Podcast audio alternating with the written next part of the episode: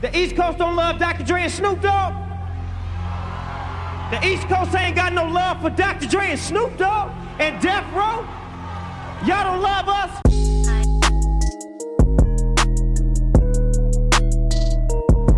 Willkommen bei Weiben mit Visi, dein neuer Lieblingspodcast. Shit. Damn, son, where'd you find this? Willkommen bei Sweet 16 Folge 16 von Weiben mit Visi, dein neuer Lieblingspodcast. Natürlich wie immer mit eurem Host Makavisi the Dawn, aka der Podcaster, dem die Frauen vertrauen. What else? Ich bin leider Gottes zurück aus Polska, bereit, um mich meinen Zuhörern zu stellen wie ein gewisser Kanye West, aber natürlich diesmal mit gesundem Mindset und der üblichen Prise an schlechten Witzen. Dann seid doch mal ehrlich. Ihr habt mich doch vermisst. Hm? Ihr habt diese Stimme vermisst. Ich kenne euch doch. Ihr kennt mich jetzt. Ganz egal, wann ihr Vibe mit Visi hört, ob beim Kochen, Trainieren, Zocken oder Arbeiten, ich nehme an eurem Leben teil. Ich bin die beruhigende Stimme in eurem Kopf, die euch versteht, die euch sagt, dass alles gut wird. Visi ist jetzt ein fester Bestandteil eures Lebens euer Audiobegleiter in allen Lebenslagen. Leute fragen mich immer wieder voller Ahnungslosigkeit, ob ich überhaupt weibliche Zuhörer hätte. Aber natürlich. All meine Vanessas, Lisas und Kaschas, die wissen das. Ihr spürt es doch alle. Du wirst morgen beim Schminken ein bisschen Weiben mit Visi hören, weil du dich fertig machst für dein Date mit dem Typen aus dem Shisha-Café. Und während der Schwanz alle zwei Minuten auf sein Handy glotzt, wirst du gelangweilt mit dem Strohhalm die Eiswürfel in deinem Glas hin und her schieben, bis dir auf einmal dieser bescheuerte Joke aus dem Podcast einfällt. Und du wirst an mich denken. Und du wirst schmunzeln. Und du wirst wieder diese Stimme hören wollen. Und das, meine Freunde, das ist der Visi-Effekt. So, ich hatte ein Litti-Wochenende, no joke, äh, endlich wieder mal vereint mit meiner Babtja, meiner Tante, und meine Cousine und ihr Freund sind auch noch extra aus Krakau gekommen. Also eine schöne Familienrunde. Ähm, leider Freitag direkt nach meiner Ankunft musste ich richtig mal lochen. Ich habe geschuftet, denn in der Wohnung meiner Oma wurde das komplette Bad renoviert und ich habe stundenlang Klebereste der Abdichtung wegkratzen müssen, ähm, um 21 Uhr auch noch alle Teppiche im Hinterhof unseres Blocks auf voller Lautstärke ausgeklopft, sodass auch die letzte Oma Elżbieta vor ihrer Telenovela aufgewacht worden ist und ich habe Möbel rauf und runter geschleppt. Es war wie mit der Frau von meinem Nachbarn. Ich habe überall mit angepackt, wo es nur ging. Nein, Freunde, es war wirklich wunderschön äh, und auch wild in meiner zweiten Heimat. Äh, ich habe es wirklich äh, sehr vermisst. Ja? Das Wetter war nice, die Cocktails auf dem Marktplatz haben geknallt und ich habe mich von Lil Riri inspirieren lassen und auch die ein oder andere Internetbekanntschaft gemacht. Hm? Ja, es hat sich mal wieder bewahrheitet, was ich schon so oft in meinem Leben bemerkt habe. Unter besonderem Zeitdruck shoote ich besonders genau. Ja? Egal, ob ich jetzt eine Rede für einen Geburtstag schreiben muss oder doch noch zwei Stunden vor Abfahrt ein Date festmache. Es läuft. Oder es liegt einfach nur daran, dass mein Barber Abdul performt hat wie Iverson 2001 und meine Seiten frisch geschliffen waren. Ja? Ich möchte an der Stelle auch die Wissenschaft mal um eine Studie bitten, die belegt, um wie viel Prozent ein guter Haircut dein Selbstgefühl steigert. Sehr unnormal. Also ich habe mich wirklich die letzten Tage gefühlt wie Mariusz Pudzianowski. Und wenn ihr nicht wisst, wer Mariusz fucking Pudzianowski ist, dann solltet ihr ganz schnell ganz viel nachholen. Da kann auch ein Markus Rühl komplett einpacken und äh, zurück in seine Kindertagesstätte gehen. Aber genug gequasselt von meiner Seite, kommen wir zu unserem heutigen Thema, denn es wird eine kleine Zeitreise. Diese Woche erst gab es auf dem Versus-Kanal, auf dem Insta-Profil von Versus eins der gerade so populären Künstler-Battles. Also zwei Rapper spielen 20 ihrer größten Hits vor und rappen noch einen Verse mit. Am Ende entscheidet dann aber die Community, wer die Oberhand hatte. Diese Woche gab es aber ein Aufeinandertreffen zweier Legenden, zweier Größen, die seit 20, ja fast 30 Jahren am Start sind. DMX und Snoop Dogg. Die beiden OGs saßen nämlich zusammen im Studio und haben zwei Stunden ein Mashup ihrer größten Hits gespielt und es war einfach glorious. Erstens ist es wirklich schön, einen relativ gesunden DMX zu sehen, der zwar von den Drogen gezeichnet ist, aber immerhin eine richtige Black Uncle am Barbecue-Wampe sportet und generell wieder einen gesünderen Eindruck macht. Und Snoop, ganz ehrlich, was soll ich noch sagen? Wie sympathisch kann ein Mensch bitte sein? Ja, der Gute rappt und tanzt immer noch mit so viel Energie, äh, dass ich nicht mehr aus dem Grinsen herauskomme. Ja, Snoop war immer jemand, den ich geschätzt und gefeiert, aber eben nie so geliebt, vergöttert habe. Aber ich habe in den letzten Wochen und auch für die Vorbereitung der heutigen Folge mich öfter mit ihm als sonst ausgesetzt und er ist halt wirklich eine der schillerndsten Figuren im Rap aller Zeiten. Ja? Eine Ikone bei Death Row, eine Ikone bei No Limit und auch zusammen mit NERD und Pharrell zu ihrer Prime Leute, Hits über Hits in verschiedenen Ehren und Sounds. Zwar wird sich die heutige Folge nicht um Snoop drehen, aber er ist jemand, der die Geschichte unseres Themas maßgeblich geprägt hat. Und ich präsentiere euch hiermit auch mein neues Format namens Retrospecs. Ich will bei Retrospecs Phänomene und Geschehnisse aus der Vergangenheit ein wenig unter die Lupe nehmen und äh, mit dem heutigen Blick auf die Dinge besprechen. Den Anfang macht nämlich die heutige Folge über den legendären East Coast versus West Coast Konflikt. Und um das Ganze zu rekapitulieren, habe ich mir einen wahren Death Row Records Connoisseur live aus Zürich City in die Sendung geholt. Let's get it. Like we always do about this time. Ja, Freunde, Weiben mit Visi heute mit dem ersten internationalen Gast, muss man sagen. Limi, aka Death Rizzo. Er ist äh, großer West Coast Connoisseur, ist Director, Filmemacher und auch Sprachengenie, ein echter Kosmopolit. Freut mich, dass du dabei bist, Bro. Ich, ich habe zu danken, Bro. Vielen Dank, dass ich äh, in deinem Podcast teilnehmen kann. Vielen Dank. Klar, ich hatte ja mit dir schon drüber gesprochen. Ich hatte die Idee, äh, eine sozusagen neue Rubrik einzuführen, die ich Retrospects nenne, wo ich über äh, Geschehnisse, Ereignisse, äh, Beefs, Geschichten, alle Dinge aus der Vergangenheit spreche, die vielleicht weniger beleuchtet wurden oder über die man äh, interessanterweise sich unterhalten könnte. Und den ersten Teil machen wir heute, denn wir sprechen über den ganzen East Coast äh, und West Coast Beef. Und du bist sozusagen der ganze Connoisseur, was Death Row angeht, was die äh, 90er Westküste angeht. Und viele Leute wissen eigentlich nur, okay, Park, Biggie, äh, Hit 'em Up, beide sind gestorben, Death Row gegen äh, Bad Boy.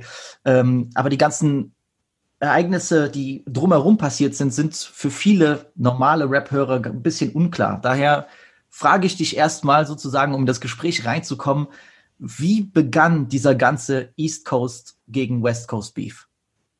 Okay, also für das müssen wir sagen, dass ähm, wir müssen ein bisschen zurückgehen in der Zeit, also bisschen noch in den späten 80ern, als äh, NWA groß geworden ist.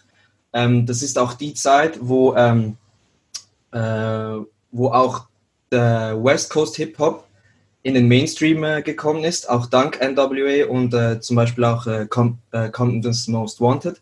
Auf jeden Fall. Ähm, dadurch, dass NWA so groß geworden ist und äh, sehr Mainstream geworden ist, äh, haben die an der East Coast, New York vor allem gesagt, ja, was, was soll das? Ähm, die an der, in Kalifornien machen Hip-Hop und so, was soll das? Und es gab wie schon von Anfang an dieses Gefühl von New York, dass wie, ja, Hip-Hop gehört uns, wieso macht ihr das?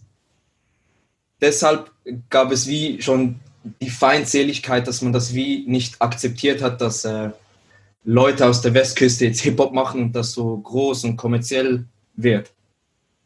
Ähm, Ice Cube hat auch mal gesagt, dass bei ihrem ersten Konzert in New York wurden sie auch sehr ausgebuht und sie, sie, sie haben sich auch über ihr Aussehen lustig gemacht, weil äh, sie hatten ja immer diese Jerry Curls, also diese genau. Haare, die so gelockt waren und, das, und sie fanden das lustig und so aus, der, aus New York. Also sie haben immer Gründe gesucht, um zu sagen, ja, nein, das können wir nicht akzeptieren, das ist nicht realer Hip-Hop und so. Also ja, es gab sehr elitär in der Hinsicht, ja. Ja, ganz genau. Es war man, man dachte, Hip, also es stimmt ja auch, New York, also Hip-Hop kommt aus New York und das ist so wie ihr Sprachrohr äh, für die Welt hinaus. Und deshalb hat man gesagt, ja, äh, das ist wie unser Ding, das ist nicht euer Ding, ihr könnt das eh nicht gut, ihr könnt nicht gut rappen, ihr könnt nicht gut flowen, ihr seht nicht gut aus und so. Und deshalb hat man sich lustig darüber gemacht. Ähm, es gab auch, also der erste Diss-Track sozusagen äh, war ähm, von einem Rapper, der Tim Dog hieß, Ja. aus, aus der Bronx und das, äh, der Track hieß Fuck Compton. Das erschien, glaube ich, 1991 und dort war es wirklich so, ja, okay. Also der Grund auch, wieso er so einen Diss-Track gemacht hat, ist, weil er aus der Industrie herausgespürt hat, dass sich die Labels und die Executives nicht mehr so für New York interessieren, weil es ja an der West Coast ja dieses Phänomen mit Gangster-Rap gab und NWA und alles. Genau.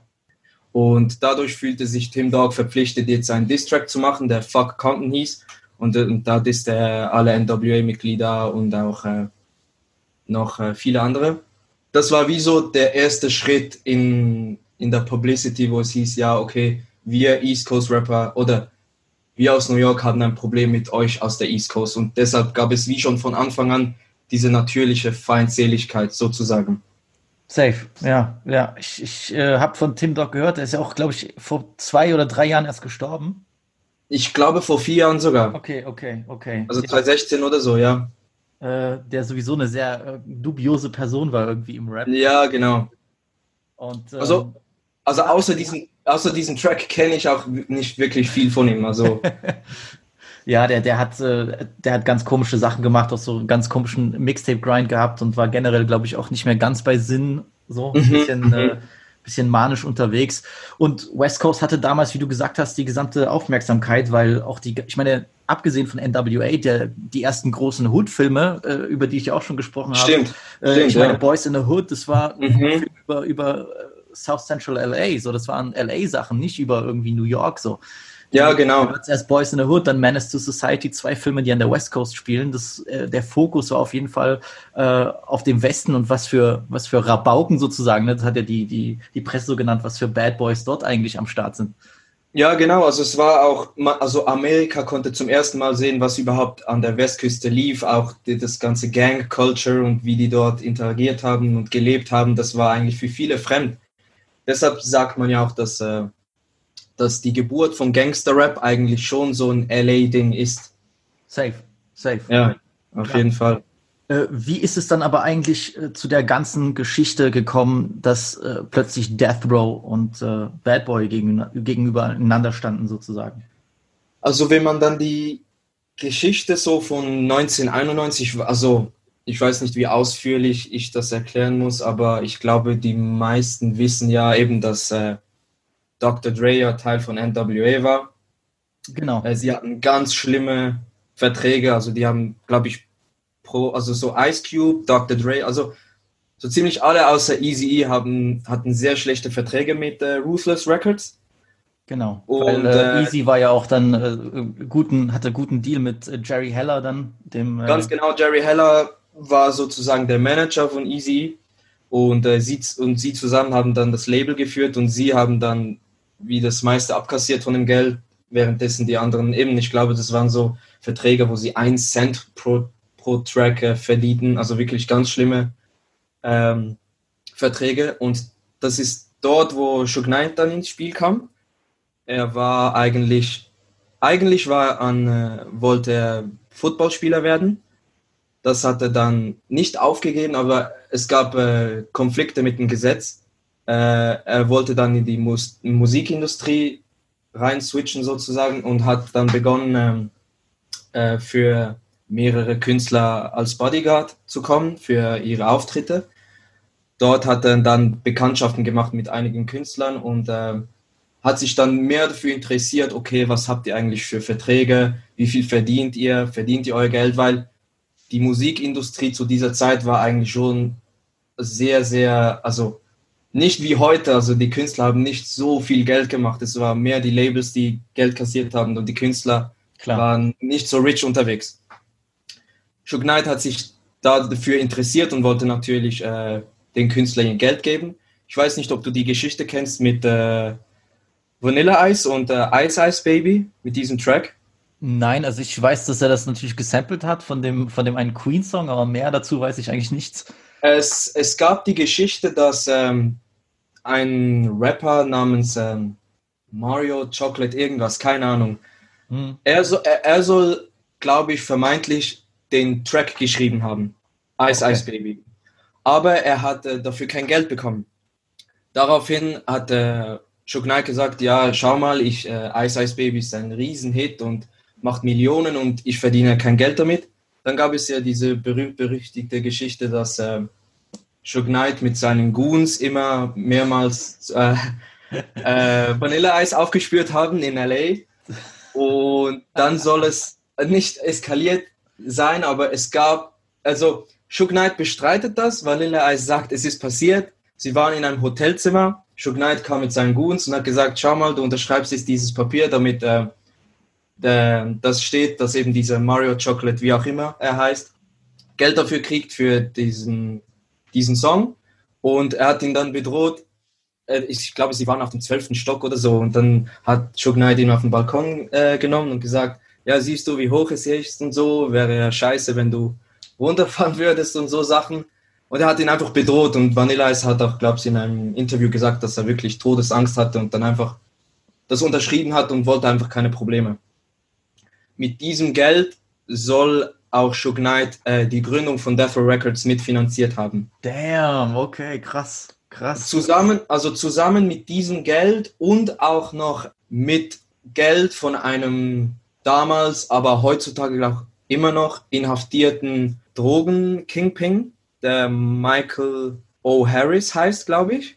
Ja, Der wollte ein, der wollte, nachdem er ins Gefängnis kam, wollte er, äh, nach, nach seiner In- Inhaftierung wollte er, glaube ich, in der Entertainment-Branche Fuß fassen. Deshalb gründete er, glaube ich, Godfather Entertainment und das erste Musiklabel dazu sollte Death Row Records sein. alles klar. Und Suge Knight klärte, also Suge Knight ging, äh, musste Michael Harris in, im Gefängnis besuchen und haben dort alles klar gemacht und bekam, glaube ich, 1,5 Millionen Startkapital von ihm für die Gründung von Death Row Records. Also man kann sagen, es war wie äh, Drug Money, das dazu geführt hat, dass Death Row Records ähm, hätte, also dass Death Row Records äh, Überhaupt gegründet wurde. ist, ja. Gegründet wurde, genau. Sorry. Ganz genau. Und mit diesem Geld haben sie dann 1991 und sie, und sie haben auch, äh, sie haben Dr. Dre von Ruthless abgeworben sozusagen. Das ist auch nur so, so eine Geschichte, dass ähm, Suge Knight auch mit seinen Goons Easy äh, bedroht haben soll. So wurde er dann auch freigelassen, glaube ich, zusammen mit äh, D- The DOC und Michelle A Ja, ja. damit sie auch äh, Death Records äh, beitreten können. Und dann wurde 1991 wurde dann Death Row Records gegründet von äh, Suge Knight, Dr. Dre, The DOC, mit Hilfe von äh, Dick Griffey, dem CEO von Solar Records. Krass. Und es, man kann sagen, das war, also man kennt ja die, die, den Beef zwischen Dr. Dre und Eazy-E und das, das war eigentlich der Startschuss, dass Dr. Dre eigentlich von äh, Suge Knight äh, mitgenommen wurde von Ruth, Ruthless Records. Genau. Ja, ich meine, ein Jahr später kam ja dann auch The Chronic raus und dann der Rest Ganz ist Geschichte genau. gefühlt. Ganz genau. Und ich denke, das kennt man ja, die, der, der Diss-Track Fuck äh, with Dre Day und so. Genau. Und dann auch äh, Dre und Easy hatten ja böse Beef dann. Ja, ganz genau. Das war, das war der Grund eigentlich dafür. Genau. Und eigentlich, also zu diesem Zeitpunkt gab es noch kein Bad Boy Records.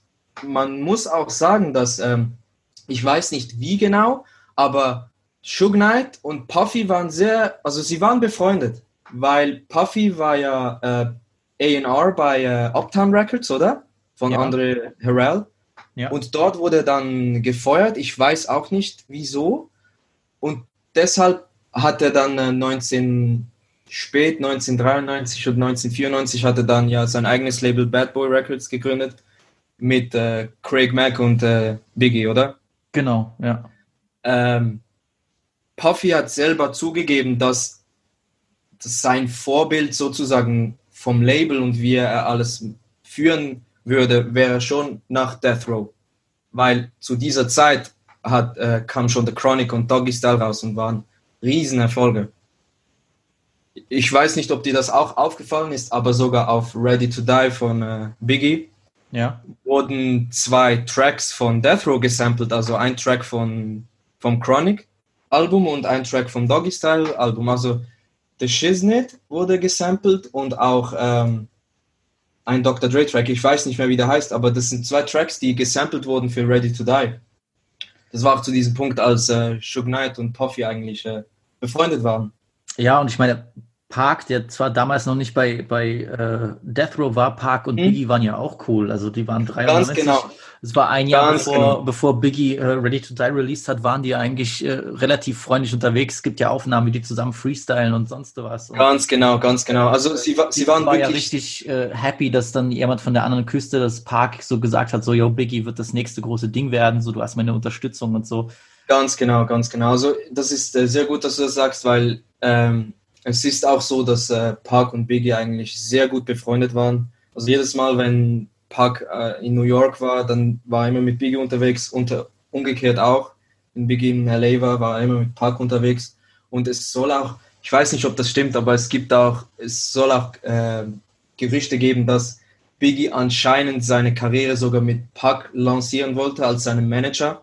Aber Park soll ihm gesagt haben, nein, äh, Didi wird das schon gut machen, er soll deine Karriere an den Start bringen. Ja, gut, Weil dass, es- dass Diddy ein guter Manager ist, äh, das äh, glaube ich auch. Ja, ja, auf jeden Fall.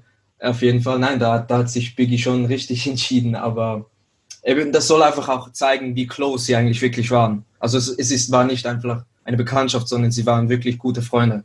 Ja. Ähm, wenn man dann weitergehen will, wie, wie der Beef, also oder wie das Ganze initiiert wurde, ähm, kann ich sagen, dass äh, Tupac hat äh, auch zu dieser Zeit, das war so 1993, 1994 umeinander, hat er auch wegen, äh, wegen Above the Rim wurde ja auch in New York aufgenommen genau. hat er, hat er sehr viel Zeit in New York verbracht. Und dort ler lernte er dann äh, zwei für den Beef jetzt äh, wichtige Personen kennen. Einmal Jimmy Henchman und einmal Haitian Jack. Das sind äh, zwei Gangster sozusagen, also berühmt berüchtigte Leute aus New York, die im, in der Underground World sozusagen unterwegs waren. ja. Und ähm, Park hat also hat sich mit denen gut befreundet, weil ähm, Park ähm, liebte sozusagen Jacks äh, Street Credibility sozusagen und hat auch hat, fand es auch cool, was für eine Power er hatte in New York. Safe. Ähm, Ich meine, sie, er war ja, Ja. dann auch durch Poetic Justice und äh, Juice war der ja auch schon ein großer Star in dem Sinne. Ganz ja, genau, ganz genau. Ganz genau. Park war wirklich eigentlich, zu diesem Zeitpunkt war er schon ein Star und er wollte halt auch mit Leuten unterwegs sein in New York, die auch wie auch Power und Influence hatten, auch auf der Straße und so. Also, dass er, dass er auch wie ein bisschen untouchable wirkt und deshalb hing er dann mit diesen, also mit Haitian Jack und mit äh, Jimmy Henchman. Haitian Jack war so mehr der, äh, der Wilde, so er war auch, wurde, ist auch immer aufgefallen. Er hatte, glaube ich, sogar eine Affäre mit Madonna und so. Und Jimmy Henchman war so der Introvertierte. Ja. Wichtig auch jetzt ist zu sagen, dass ähm, ja, du, man kennt ja auch die Story, als ähm, Park ja ähm, angeklagt wurde wegen vermeintlicher Vergewaltigung. Genau. Ähm, das ist so eine Geschichte, die im Hotelzimmer passiert sind, als Tupac mit äh, Haitian Jack unterwegs war. Mit Haitian Jack, ein paar anderen Freunden und eben dieser vermeintlichen Frau, die vergewaltigt wurde. Ähm, was eigentlich nicht stimmt. Also man kann wirklich sagen, das ist, glaube ich, nicht passiert. Als äh, dann äh, Tupac und äh, Haitian Jack angeklagt wurden, ich habe gesagt, Haitian Jack hat, äh, bekam sechs Monate Bewährung. Tupac ähm, bekam ja dann äh, seine, seine Straftat, äh, vier Jahre im Knast, aber bevor er noch diese, bevor das äh, fix war, hat er, hat er wegen diesen ganzen Anwaltskosten, hat er kein Geld mehr. Ja.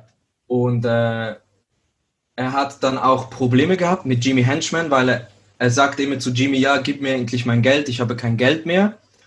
Und das Problem war, dass Park wie, also er wusste nicht, weil Jimmy Henchman so ein introvertierter Typ war, dass Jimmy Henchman auf Straßenebene eigentlich viel schlimmer war als Jack. Ja. Äh, was dazu führte, und ich glaube, dass, äh, also das, was dazu führte, dass dann äh, Jimmy, Jimmy Henchman, ähm, das, was dann in den Quad Studios passiert ist, dass er das initiiert hat, dass er das Ganze orchestriert hat. Also Jimmy Henchman soll äh, Leute angeheuert haben und gesagt haben, ja, ihr werdet, äh, also damit Park Visa eine Lektion lernt, dass er nicht mit Jimmy Henchman ficken sollte, ja, ähm, ihr werdet ihm jetzt eine Lektion erteilen und äh, ich werde das organisieren, dass er ein Feature aufnimmt mit so einem unbekannten Rapper, damit er wieder Geld kriegt.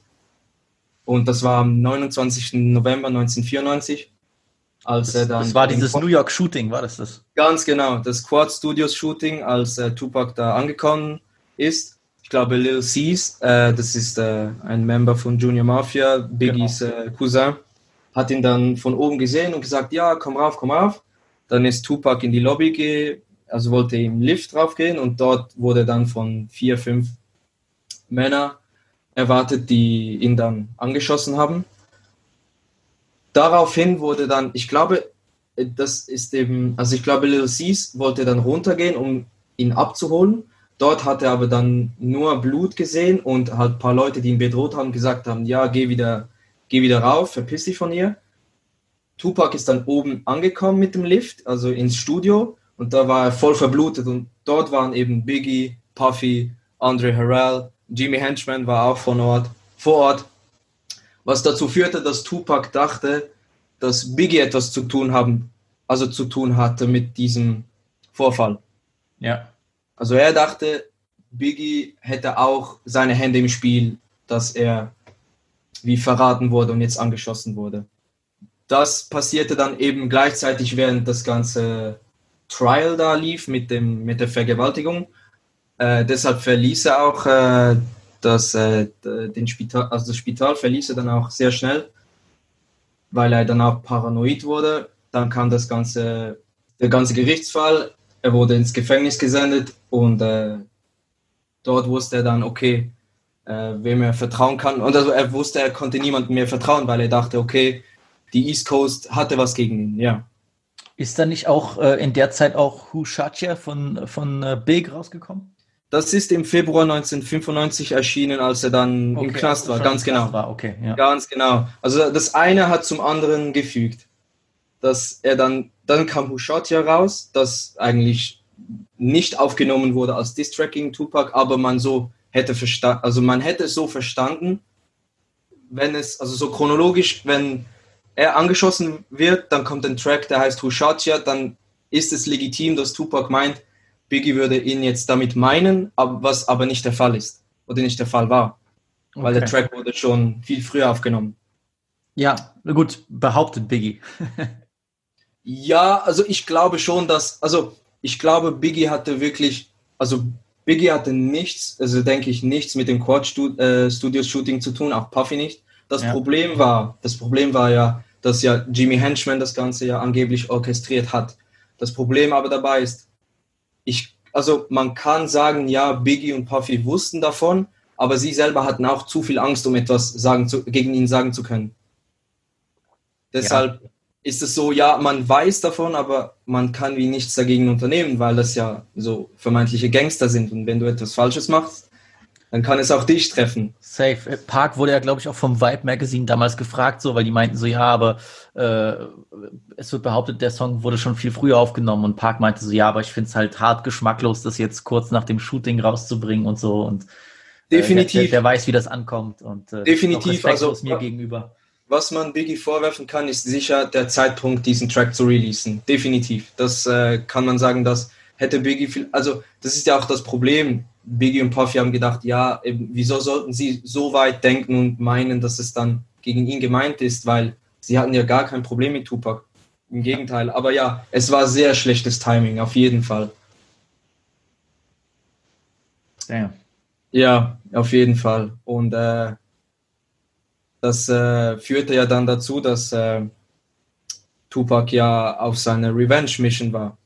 Und wenn man jetzt äh, noch äh, eigentlich eben jetzt, was wir jetzt ja erzählen, war so spät 1994, 1995. Wenn man jetzt ähm, sich anschaut, okay, wie sah es zu dieser Zeit mit Death Row aus gegen jetzt Bad Boy sozusagen, weil eben Pac war zu diesem Zeitpunkt noch nicht bei Death Row Records, passierten ja äh, auch noch parallel mit Suge Knight andere Sachen. Äh, das erste, glaube ich, wenn man chron äh, chronologisch nachgeht, waren ja die Source Awards 1995. Genau. Das war äh, im August 1995. Äh, Easy E war da ja schon gestorben, auch in demselben Jahr. Ich glaube schon, ja. Ja, ja, ja genau. Ja, Ganz, ganz Dre, Dre hat ja bei den Source Awards dann noch gesagt, RIP Easy. Ja, das, das kann sein, ja, genau, genau. Ja, genau. Auf jeden Fall. Snoop Ähm. saß dann in, in der Audience und hat einfach nur gefühlt fast den Kopf geschüttelt. Das wusste ich, wirklich, das wusste ja, ich. ja, ja, ja, der, da sieht man so, äh, Dre sagt so RIP easy und so und äh, es tut mir so leid und äh, Snoop sitzt einfach nur da so und guckt so ganz böse so, ach, Okay. nach dem Motto, ich hasse den immer noch. So. Ja, ja, Snoop, Snoop war auf jeden Fall sehr wild zu dieser Zeit. Snoop war ein Savage. Snoop Auf jeden Fall. in den 90ern. Weißt du, jetzt denken Leute, okay, gut, er ist die Legende, er macht ein paar lustige Videos auf Instagram und äh, er, Nein, macht nein. Er macht Features mit äh, Pussycat Dolls und anderen Pop-Leuten Bro. So in den Ja, 90ern. genau. Snoop war, Nein, Savage. Also, Alter. ja, wirklich. Also Snoop Dogg von 19, eben 92, 93 bis so sechs, also bis er dann selber seinen äh, Murder Was the Case Trial hatte, dort war er OG. Also wirklich, crazy unterwegs. So. wirklich, wirklich. Ähm, da, äh, also auch bei diesen Awards hatte er danach seinen Moment, das werde ich auch gleich sagen. Ähm, die, äh, eben die Source Awards, also The Source war ja ein großes Hip-Hop-Magazin zu dieser Zeit, die zwischen 1994 und 2004 dann jährlich immer auch solche Awards vergeben haben für Genau. bester Lyricist, bester Artist, bester Album und so weiter und so fort. Source gehörte ja auch Benzino, der dann später mit Ganz M diesen genau. großen Beef hatte. Mit Eminem, oder? Genau, ja, mit M. Ja, ganz genau, ganz genau. Ja, auf jeden Fall. Und ähm, das, das, also es ist wirklich, äh, diese Source Awards 1995 sind wirklich legendär, weil es gab auch wirklich sehr coole Shows. Also es gab dann auch so eine Show, die wurde nur von Death Row Records performt und dann auch eine von Bad Boy Records und es äh, sowieso auch, wer alles dort also präsent war, eben Wu-Tang, Nas, also wirklich alle war, alle großen relevanten Künstler waren dort äh, anwesend. Die Creme de la Creme. Ganz genau, der 90er, ganz genau. Ähm, dann kam es ja zu diesem berühmt-berüchtigten Vorfall. Ich denke, die meisten werden das kennen, als äh, Suge Knight und Danny Boy die Bühne betreten, als sie äh, den Award für äh, Soundtrack of the Year mit Above the Rim äh, gewinnen. Ja. Und äh, Suge Knight bedankt sich zuerst, ja, bei Gott und bei der ganzen Death Row-Familie. Er sagt auch, ähm, also er erwähnt auch Tupac und sagt, ja, er soll sich in Acht nehmen und so und dass sie ihn unterstützen, weil das ist ja zu dieser Zeit, als er im Gefängnis saß. Genau. Ganz genau. Und nachher kommt halt äh, dieser Satz, den er sagt. Also ich werde das jetzt äh, äh, auf Deutsch sagen, etwa was er gemeint hat. Er sagt, jeder Künstler, der ein Künstler sein will und ein Star bleiben will und sich nicht um den Executive Producer sorgen muss, dass er in allen Videos und Tracks vorkommen möchte und tanzen will, soll zu Death Row Records kommen. Yeah.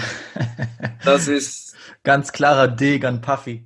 Ja, ganz, ja, wirklich. Also das ist, das, das war dieser Moment, als Suge Knight, Death Row, die West Coast einfach gedacht hat, okay, wir haben es jetzt satt, dass wir diesen Beef hinter den Kulissen führen. Jetzt geschieht es in der Öffentlichkeit. Und äh, daraufhin wurde natürlich von der Menge ausgebuht. Also weil eben die, die waren in New York City im Madison Square Garden. Oh, aber das war Suge Knight egal und er wurde auch von Death Row, von Death Row wurde er gefeiert, so yeah, geil und so. Ich weiß ja, da gibt es so eine Szene, wo sie dann zeigen, da sitzen die ganzen West Coast Rapper dann zusammen und also, yeah, ja, yeah, yeah.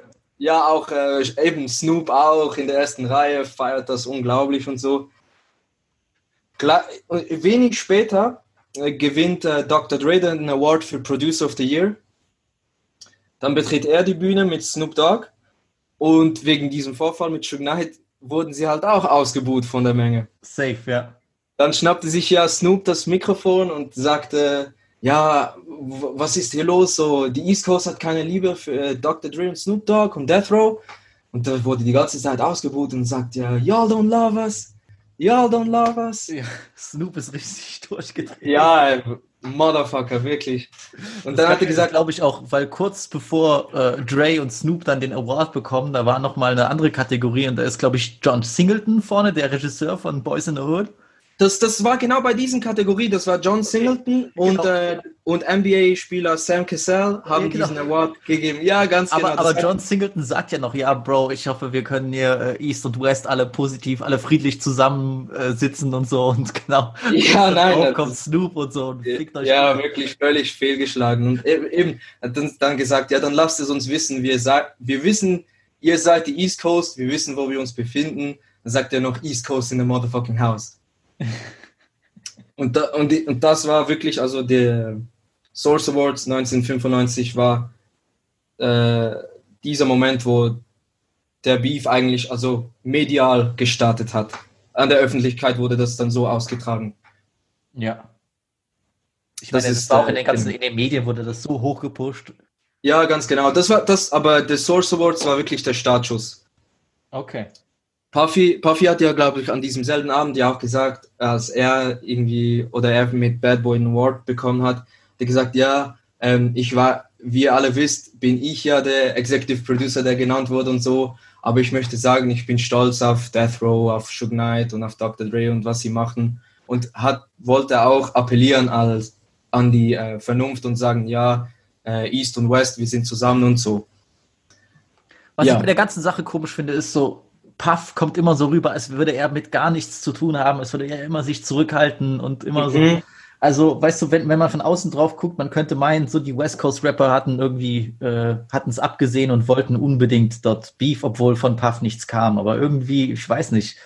das, ich, ich glaube, also ich muss wirklich sagen, ich glaube, von, von der Seite aus von Puffy weiß man wie noch zu wenig, wieso jetzt zum Beispiel Suge Knight jetzt Puffy attackiert hat. Weil Suge Knight und Puffy waren ja sehr close. Also sehr close. Sie waren gut befreundet. Ja, Vor na, ich, ich meine nur, da muss es doch irgendeinen Grund geben, weißt du, weil äh, Ganz genau. Finde ich auch. sind ja nicht auf die Bühne gegangen und haben gesagt, fuck Nas oder so, weißt du, also. Ganz genau, ganz genau. Apropos Nas kann ich noch sagen. Nas war an diesem Abend auch dort und er soll anscheinend sehr pisst gewesen sein, dass äh, sein Album Ilmatic gar nichts gewonnen hat. Ja, kann ich verstehen.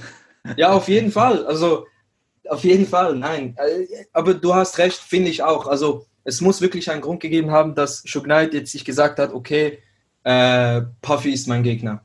Also, ich werde noch ein Ereignis erwähnen, das es, äh, das es noch klarer macht, aber zu diesem Zeitpunkt gibt es auch keinen öffentlichen Grund, wieso Suge Knight jetzt gesagt hat, okay, jetzt erkläre ich öffentlich den Krieg gegen, äh, gegen Bad Boy und Puffy und Finde ich auch, ja, auf jeden Fall.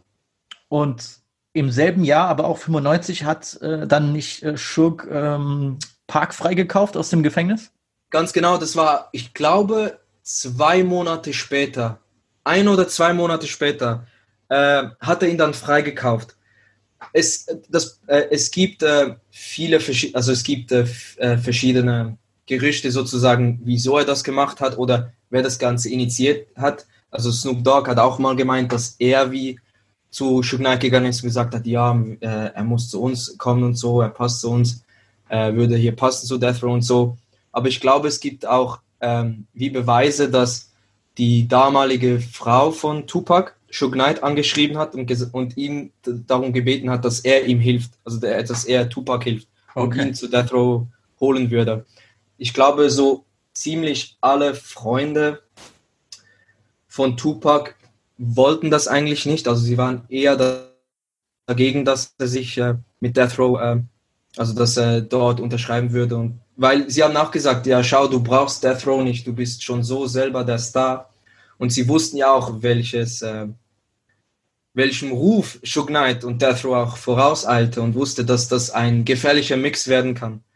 Safe. Was sich dann auch äh, leider bewahrheitete. Und äh, definitiv, ja, im, äh, ich, glaub, ich weiß nicht, ob September oder Oktober hat den dann äh, freigekauft und hat äh, da und äh, Tupac hat dann einen Vertrag unterschrieben für drei Alben. Dann kam Oh. ja auch, äh, dann kam ja auch Me Against the World 95. Hat er, glaube ich, im Knast geschrieben, das Album. Das war schon vorher, also als er im so, Knast okay. gekommen ist, als er schon im Knast gekommen ist, ist das Album rausgekommen und er ist, klar, ich, okay.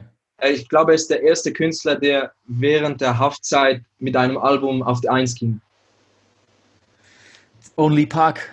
Ja, wirklich. Nein, das wirklich.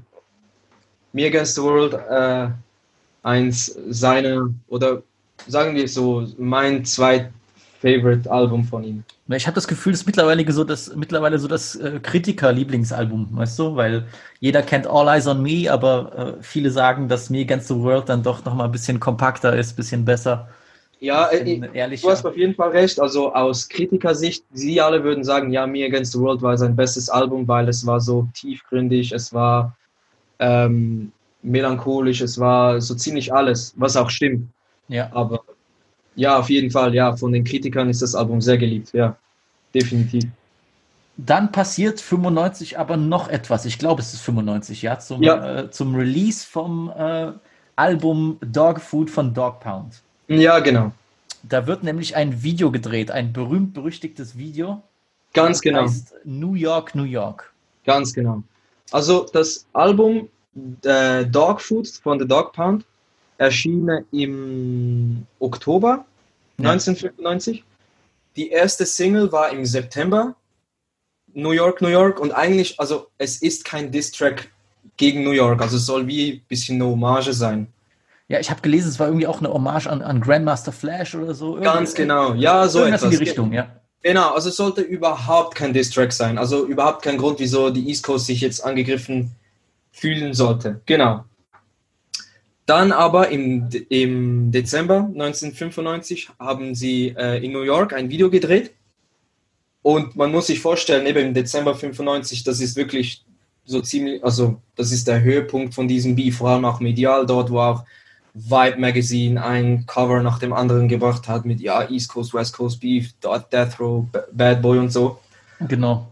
Und ähm, sie waren dort in New York vor Ort, haben das Video gedreht. Und ich, ich glaube, ähm, es war so, dass äh, Biggie rief Funkmaster Flex an. Der Typ, der ja die Radioshows macht. Ich weiß nicht mehr, wie die Radioshow heißt.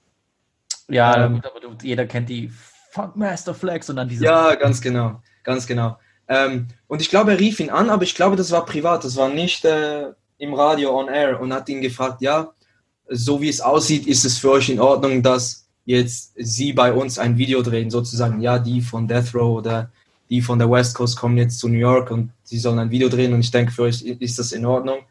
Ähm, am, am selben Abend soll Funkmaster Flex auch wie gesagt haben, ja, hier, The Dog Pounds sind in New York und sie drehen ein Video. Und er hat auch erwähnt, wo genau, also wo in welcher Borough in Brooklyn gedreht wurde. Daraufhin äh, gingen, keine Ahnung, gingen irgendwelche Leute und äh, schossen dann auf äh, The Dog Pound und Snoop Dogg. auf, den, auf den auf den Trailer von den beiden sogar. Genau, auf den Trailer, wo sie, genau, ganz genau. Daraufhin haben sie sofort äh, Suge Knight angerufen und gesagt, ja, schau mal, äh, wir wurden hier angeschossen und so, was ja auch dann äh, Tupac äh, in Furore brachte und sagte, was soll das, äh, die jetzt Leute an der East Coast wollen jetzt uns umbringen und so und äh, auf da, da war er wirklich so auf 180 sozusagen.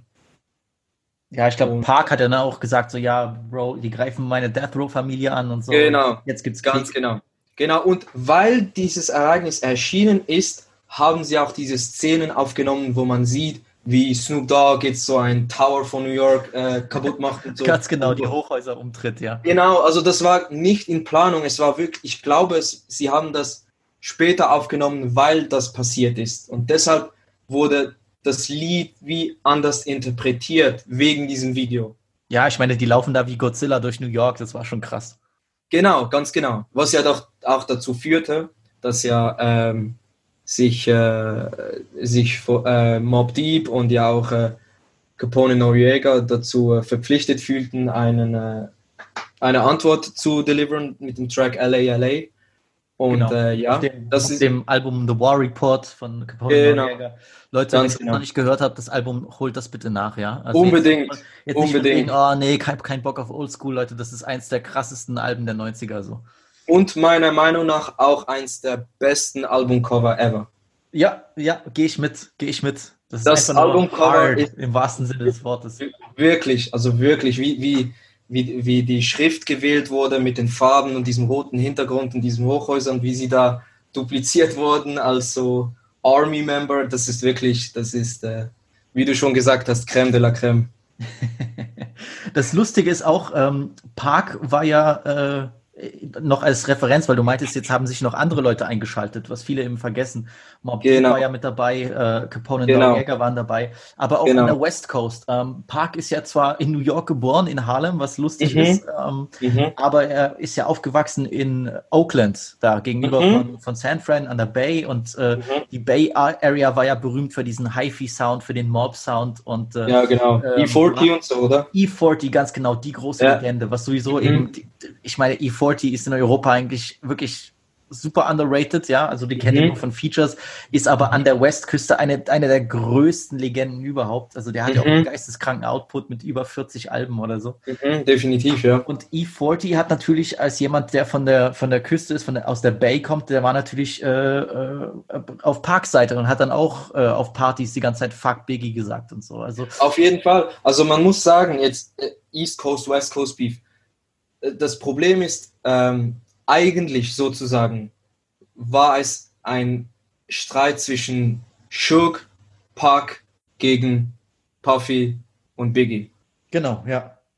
Weil ähm, man muss auch sagen, jetzt äh, ein Ereignis, das auch noch wichtig ist für den Beef, wieso jetzt auch äh, Suge Puffy hasst, ist, dass auch noch im, auch im 1995 gab es eine Geburtstagsparty von Jermaine Dupri.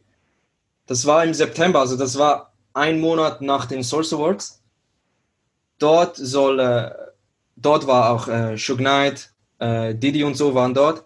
Und ein Freund von Suge Knight, Big J, der Mob Pyru Blood war, soll dann zu einem äh, Bodyguard von äh, Diddy gegangen sein, der Wolf heißt, und hat ihn wie gefragt, ja, wie- wieso assoziierst du dich mit so einem, keine Ahnung, wie ich das auf Deutsch sagen soll, aber why you align yourself with, with a sucker, hat er gesagt. Ja, ja. Und daraufhin fühlte sich Wolf provoziert und hat dann Jake, also hat ihn angeschossen und dann schlussendlich auch umgebracht. Damn. Äh, Suge Knight war dann so angepisst, dass er dann zu Diddy gegangen ist und gesagt hat, das ist deine Schuld, ab jetzt sind wir äh, Feinde. Okay. Also das ist wirklich ein Ereignis, wo man sagen kann, okay, man kann nachvollziehen, wieso Suge Knight Diddy hasste, weil er, weil sein Bodyguard einen guten, einen guten Freund von ihm umgebracht hat. Und äh, ja, Ja, es ist so viel Gangshit dabei eigentlich. Auf man- jeden den Fall, auf jeden Fall. Würde. Weißt du, es war Auf jeden nur die ganze Fall. musikalische Ebene, gar, ganz und gar nicht, sondern halt so viel halt äh, Street Business, Street Politics im Hintergrund. Oh. Also, Und ich meine, es gab dann nochmal so ein Ereignis, das war so eine Christmas Party, im, auch noch im 95. Ähm, äh, Death Row Records hat immer so große Christmas Party gemacht und äh, immer in den Hollywood Hills. Und in diesem Jahr ist dann auch ein Freund von Puffy, war auch bei dieser Party. Mark Anthony Bells heißt er. Und äh, dann gingen halt so Suge Knight und Puck gingen halt zu ihm und haben ihn bedroht und gesagt, ja, du wirst uns jetzt sagen, wo Puffy in LA residiert. Und er wollte das nicht sagen und Suge Knight hat ja hat selber gesagt, dass sie ihn geschlagen haben und gezwungen haben, es tut mir leid, dass ich lache, aber sie haben ihn gezwungen, 20 Shots von Urin zu trinken. naja, Das, das hat Suge Knight selber gesagt. Also, naja, bisschen, das ist, also bisschen Natursekt, Alter. ja, sieht ja wie Champagner aus, oder? oh mein Gott. Nein, also das, das, das sind auch so Ereignisse, die passiert sind, die wirklich zeigen, also wie ernst sie es gemeint haben. Also vor allem Suge Knight und Tupac. Also sie waren wirklich auf einer sehr großen Revenge-Mission darauf aus. Also ich glaube, sie hassten wirklich Puffy und Biggie sehr, sehr stark. Ja, ja. Äh, Suge Knight hat sich immer mit dem Mob Pyru Blood ähm, assoziiert, weil er ja in Compton aufgewachsen ist und das ja alles Blood Area war. Und all seine Security und seine Mitarbeiter waren Mob Pyru Blood. Ja. Didi natürlich nach all diesen Ereignissen hat das auch mitbekommen, jetzt auch das mit der Christmas Party, hatte dann natürlich sehr viel Angst, auch nach LA zu kommen und so. Und meiner Meinung nach war es ein Fehler, dass er dann als Security in LA äh, die Crips angeheuert hat, also die Gegner von dem Platz.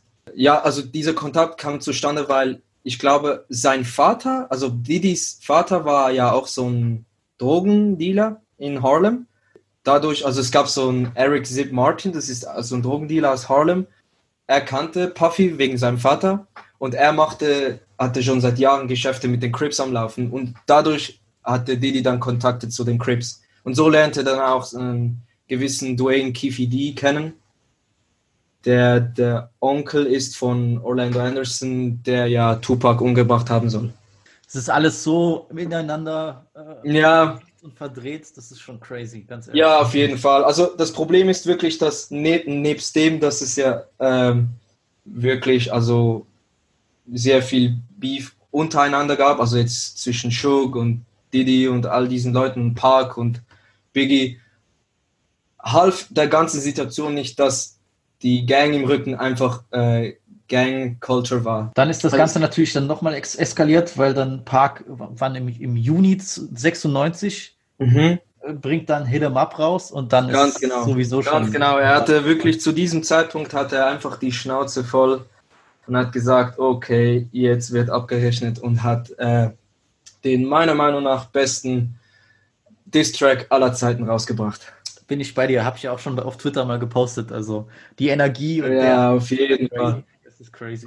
Also Wahnsinn. Auch eben, ich meine, er hat ja gerappt, dass er ja Biggies Frau gebankt hat und so. Faith Evans, ja. Was ich übrigens auch ihm zutrauen würde. Und ich auch glaube, dass er das gemacht hat, ganz ehrlich. Weil es, es gab irgend so einen Abend, so, keine Ahnung, in LA, irgendeinem Club, da war Faith Evans dort und Tupac und seine Entourage haben sie dann erkannt waren da mit ihr unterwegs und so. Und sie soll auch die Hook ge gesungen haben vom Track ähm, Wonder Why They Call You Bitch von All Eyes on Me. Ja. Also wenn ihr, wenn ihr mal den Track reinhört und die Hook hört, dann könnt ihr vielleicht Faith Evans Stimme rauserkennen, weil er wollte mit ihr sozusagen ein Feature machen, um auch sozusagen Biggie und so zu demütigen, aber äh, Bad Boy und Puffy haben ja natürlich das nicht zugelassen. Deshalb wird sie ja nicht als äh, Feature aufgezeichnet äh, und markiert. Aber ich, man, ich glaube, es ist, schon, es ist schon ihre Stimme. Und ich könnte es Park zutrauen, dass er sie verführt hat. Auf jeden Fall. Ja, Park hat nicht nur Faith verführt, sondern hat jetzt auch, äh, hat auch Jada Pinkett Smith ge geraucht. Also eine Sache, die jetzt auch gerade aktuell ist. Ähm, Meine Güte. Es, die, die Gute ähm, denkt ja jeden Tag an ihn, wie sie gesagt hat. Also, ja, so gesagt. Kinder denken jeden Tag an ihn und äh, schreiben Briefe an ihn und so. Park auf jeden Fall äh, Savage-mäßig unterwegs. Also. Auf jeden Fall. Nein, aber der gute Mann hat erkannt, dass er lieber nicht sich auf eine Beziehung mit Jada Smith einlassen sollte, weil man sieht ja, ja, wie Will Smith leider darunter leidet, aber ja. Ja, Bitches Fall. ain't shit but hoes and tricks äh, war ja, ganz genau. Line. Also.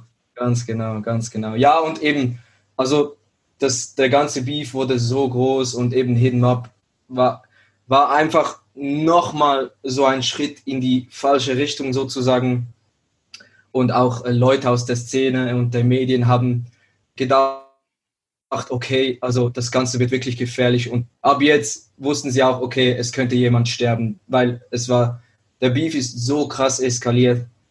Klar. Also ich weiß, ich weiß auch nicht, es gab auch meiner Meinung nach keinen Beef mehr, der so eskaliert ist wie dieser Beef jetzt hier. Safe. Safe. Ich meine, ja. das ist eigentlich das Blueprint für, für jede äh, für jeden Beef, den wir kennen, irgendwie, da wird immer mhm. verglichen. Und ich meine, all diese Dinge, die in den 90ern passiert sind, das sind diese Mythen, auf denen jetzt der heutige Hip-Hop baut, so, weißt du, weil. Auf jeden Fall, ja. Auf jeden jeder Fall. kennt Park und Big und es wird nicht mehr drüber geredet. Und ich meine, es wurde auch eigentlich gefühlt auch alles gesagt, aber all diese Sachen, die damals geschehen sind, die Styles, die, die Art, wie sich präsentiert wird, das, das gab es alles schon mal. Die Leute haben einfach the, the groundwork gelegt, sozusagen. Ey. Ganz genau, ja, auf jeden Fall. Le auf Leute jeden rappen Fall. heute über Versace-Anzüge und sonst was, Digga. Bro, das hat, haben Biggie und Park 94, 95 gemacht. So. Also. Ja, ganz genau, als noch, äh, als noch äh, die italienischen Modemarken noch gar nicht wollten, dass jetzt irgendwelche Rapper ihre Markenkleider anziehen, wurde Tupac 1996, 1996 sogar von äh, Gianni Versace nach Mailand eingeladen. Ja, die, so. die, Fotos sind legendär, Bro. Das ist ja, auf jeden Fall. Dort, wo der auf dem Catwalk ist mit so einer äh, hübschen äh, Dame, ganz schön krass. Das ist, das war seine damalige Freundin äh, Kidada Jones. Ja, die sind, die sind sogar nach Mailand geflogen. Das war krass. Ja, ja, auf jeden Fall, ja.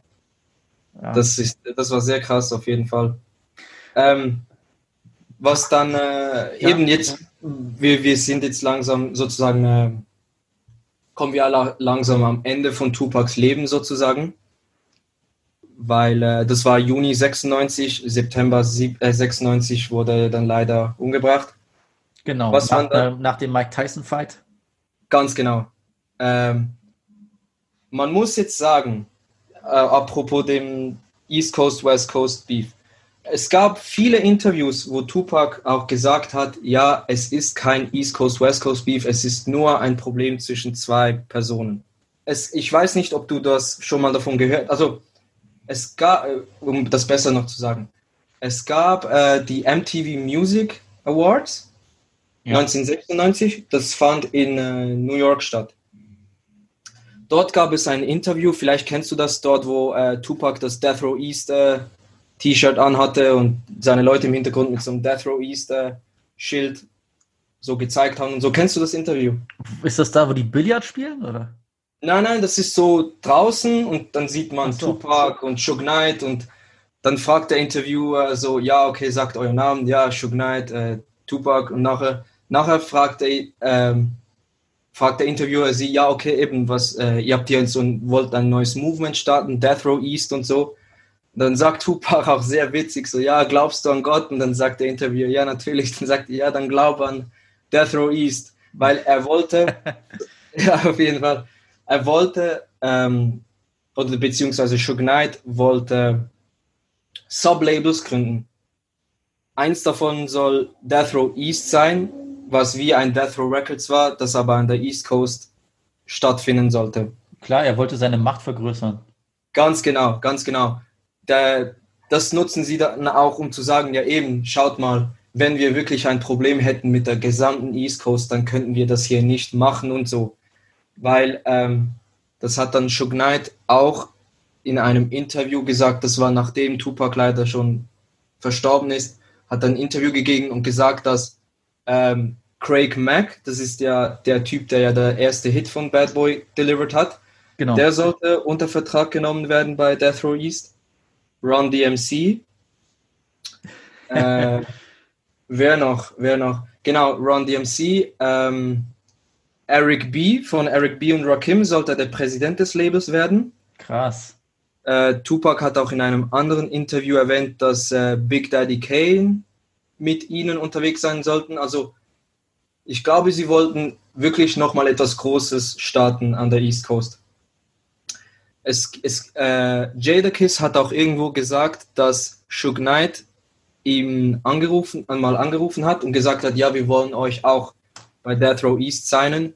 Äh, ich habe hier einen Privatjet parat. Wenn ihr wollt, nehmt so viele Leute mit, wie ihr wollt und ihr könnt unterschreiben bei Death Row East. Das war bevor The Logs bei ähm, Bad Boy unterschrieben.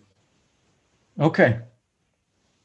Also, es, äh, das, ich also denke, also die ganze Zeit. wusste ich überhaupt nicht, echt krass. Ja, nein, also sie hatten wirklich große Pläne. Es, es kam halt nie zustande, weil halt eben eines nach dem anderen passiert ist mit, äh, mit dem Tod von Tupac und nachher kam ja auch Suge Knight ins Gefängnis und das war ja auch dann der Downhill von Death Row. Aber sie hatten wirklich große Pläne mit Death Row East und wollten wirklich äh, ganz Amerika sozusagen übernehmen und auch damit zeigen, dass der Beef per se nicht der East Coast, West Coast war, sondern wirklich einfach ähm, Suge Knight und äh, Tupac gegen Puffy und Biggie. Das waren eigentlich diese Individuen, die wirklich Beef miteinander hatten. Ja, ich meine, klar, Schuck wird sich auch gedacht haben, ich kann jetzt nicht äh, die ganze East Coast verteufeln, weil es halt auch potenzielle Hörer sind und ich kann auf dieses Geld nicht verzichten. Und ja, auf jeden Fall. Ja, auf jeden Fall, das sowieso. Es, es, ist nicht schlau, sich mit der kompletten Küste das zu verscherzen. So. Also. Ja, ja, definitiv, definitiv. Nein, und er hatte ja diese Pläne und äh, Tupac wollte ja auch sein eigenes Label gründen, Machiavelli Records. Und das sollten alles Sublabels von Death Row Records werden, weil Suge Knight wollte mit Death Row Records wirklich so ein Label, also er wollte, dass sein Label irgendwann mal so groß wird wie Universal oder Sony oder so. Ja. Das waren seine Pläne, die eben leider nicht. Äh, man weiß nie, was hätte geschehen können, sozusagen. Genau. Dann, ja, Park stirbt nach dem Fight. Ähm, genau. Biggie ein paar Monate später im März dann, mhm. als, er, in LA. als er in LA ist. Ich glaube, der war auch bei irgendeiner Awardshow dort. Genau. Soul Train genau. Awards, glaube ich. Genau, ganz genau. Ähm, er wollte sein Album promoten, Life After Death. Ja, genau. Dann ist das Ding erstmal, das Ding ist erstmal durch. Ähm, Dre ist ja dann auch weggegangen von, äh, von Death Row, ist zu. Ja, ja, das, das ist sowieso, das ist äh, Monate vorher noch genau, äh, geschehen. Ist genau. Zu Jimmy Iovine äh, gegangen und. Iovine, genau. Iovine, ja. Und ähm, mhm. Snoop ist dann auch, glaube ich, dann, 8, war es 98 oder 97 zu, zu No Limit? Ich glaube, offiziell hat er das Label 98 verlassen. Okay, März okay. 98. So, ja, genau, weil sein zweites Album kam im November 96, The Dogfather. Genau, und dann äh, 98 kam Top Dog. Genau, genau. Ja. Dort hat er dann mit No Limit äh, gesigned, genau. Da, da ging Master P ins Gefängnis und wollte Suge Knight überzeugen, dass äh, Snoop Dogg zu ihm gehen sollte, ja.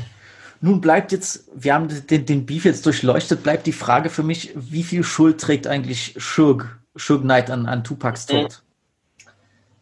Eigentlich kann man sagen, also wir haben ja den, äh, diesen Abend und äh, den Mord an Tupac haben wir jetzt ja nicht besprochen, aber das Problem ist ja, dass äh, Tupac wegen behinderter Gang-Scheiße gestorben ist. Ja.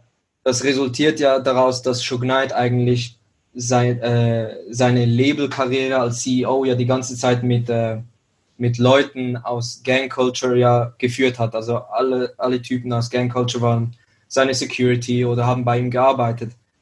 Ähm, das führte ja dann dazu, dass, äh, dass es ja dann Probleme mit den Crips gab. Es gab ja ein Ereignis, das ja, äh, ich glaube, jemand von den von den äh, Bloods, der ein Death Row Records Chain anhatte, wurde von Crips angegriffen. Und an diesem Abend beim Mike Tyson Fight hat jemand dann von der Entourage die, dieser Person erkannt, der ja Orlando Anderson ist, den wir schon erwähnt haben. Ja. Und dann, man kennt ja die Aufnahme im Casino, als dann die ganze Death Row Entourage ja Orlando Anderson angreift. Tupac auch.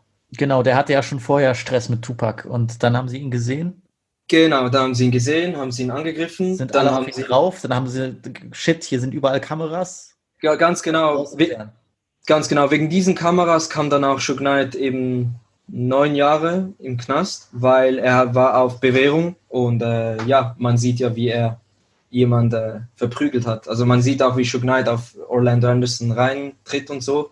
Ja. Und dann verließen sie die Szenerie, gingen ins Hotel, ziehten sich um, also kleiden sich neun ein, wollten ins Club 662 gehen. Das war Suge Knights äh, Club in Las Vegas, wollten dort auftreten. Und äh, zu dieser Zeit, also gleichzeitig ging Orlando Anderson dann zu äh, Dwayne Kifidi, der ja sein Onkel ist, die waren auch in Las Vegas. Hat ihnen dann, also hat äh, Cripes Entourage gesagt, ja, schaut mal, ich wurde von ihnen angegriffen, das können wir uns nicht erlauben stiegen ins Auto, suchten nach ihnen, gingen ins Club 662, haben dann Tupac und Chug noch nicht aufgefunden, wollten die Szenerie verlassen, haben dann bei einer Straße gegenüber gesehen, wie im schwarzen BMW äh, Tupac, ähm, es gab irgendwelche Groupies und Tupac ging dann vom Panoramafenster so auf und zeigte sich so, yo, was geht und so.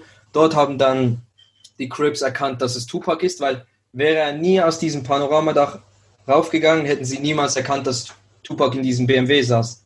Ja, shit, Alter, shit. Ja, wirklich ganz crazy. Dann haben sie U-Turn gemacht und dann an dieser berühmten Ecke dort und dann haben, hat äh, Orlando Anderson auf ihn geschossen.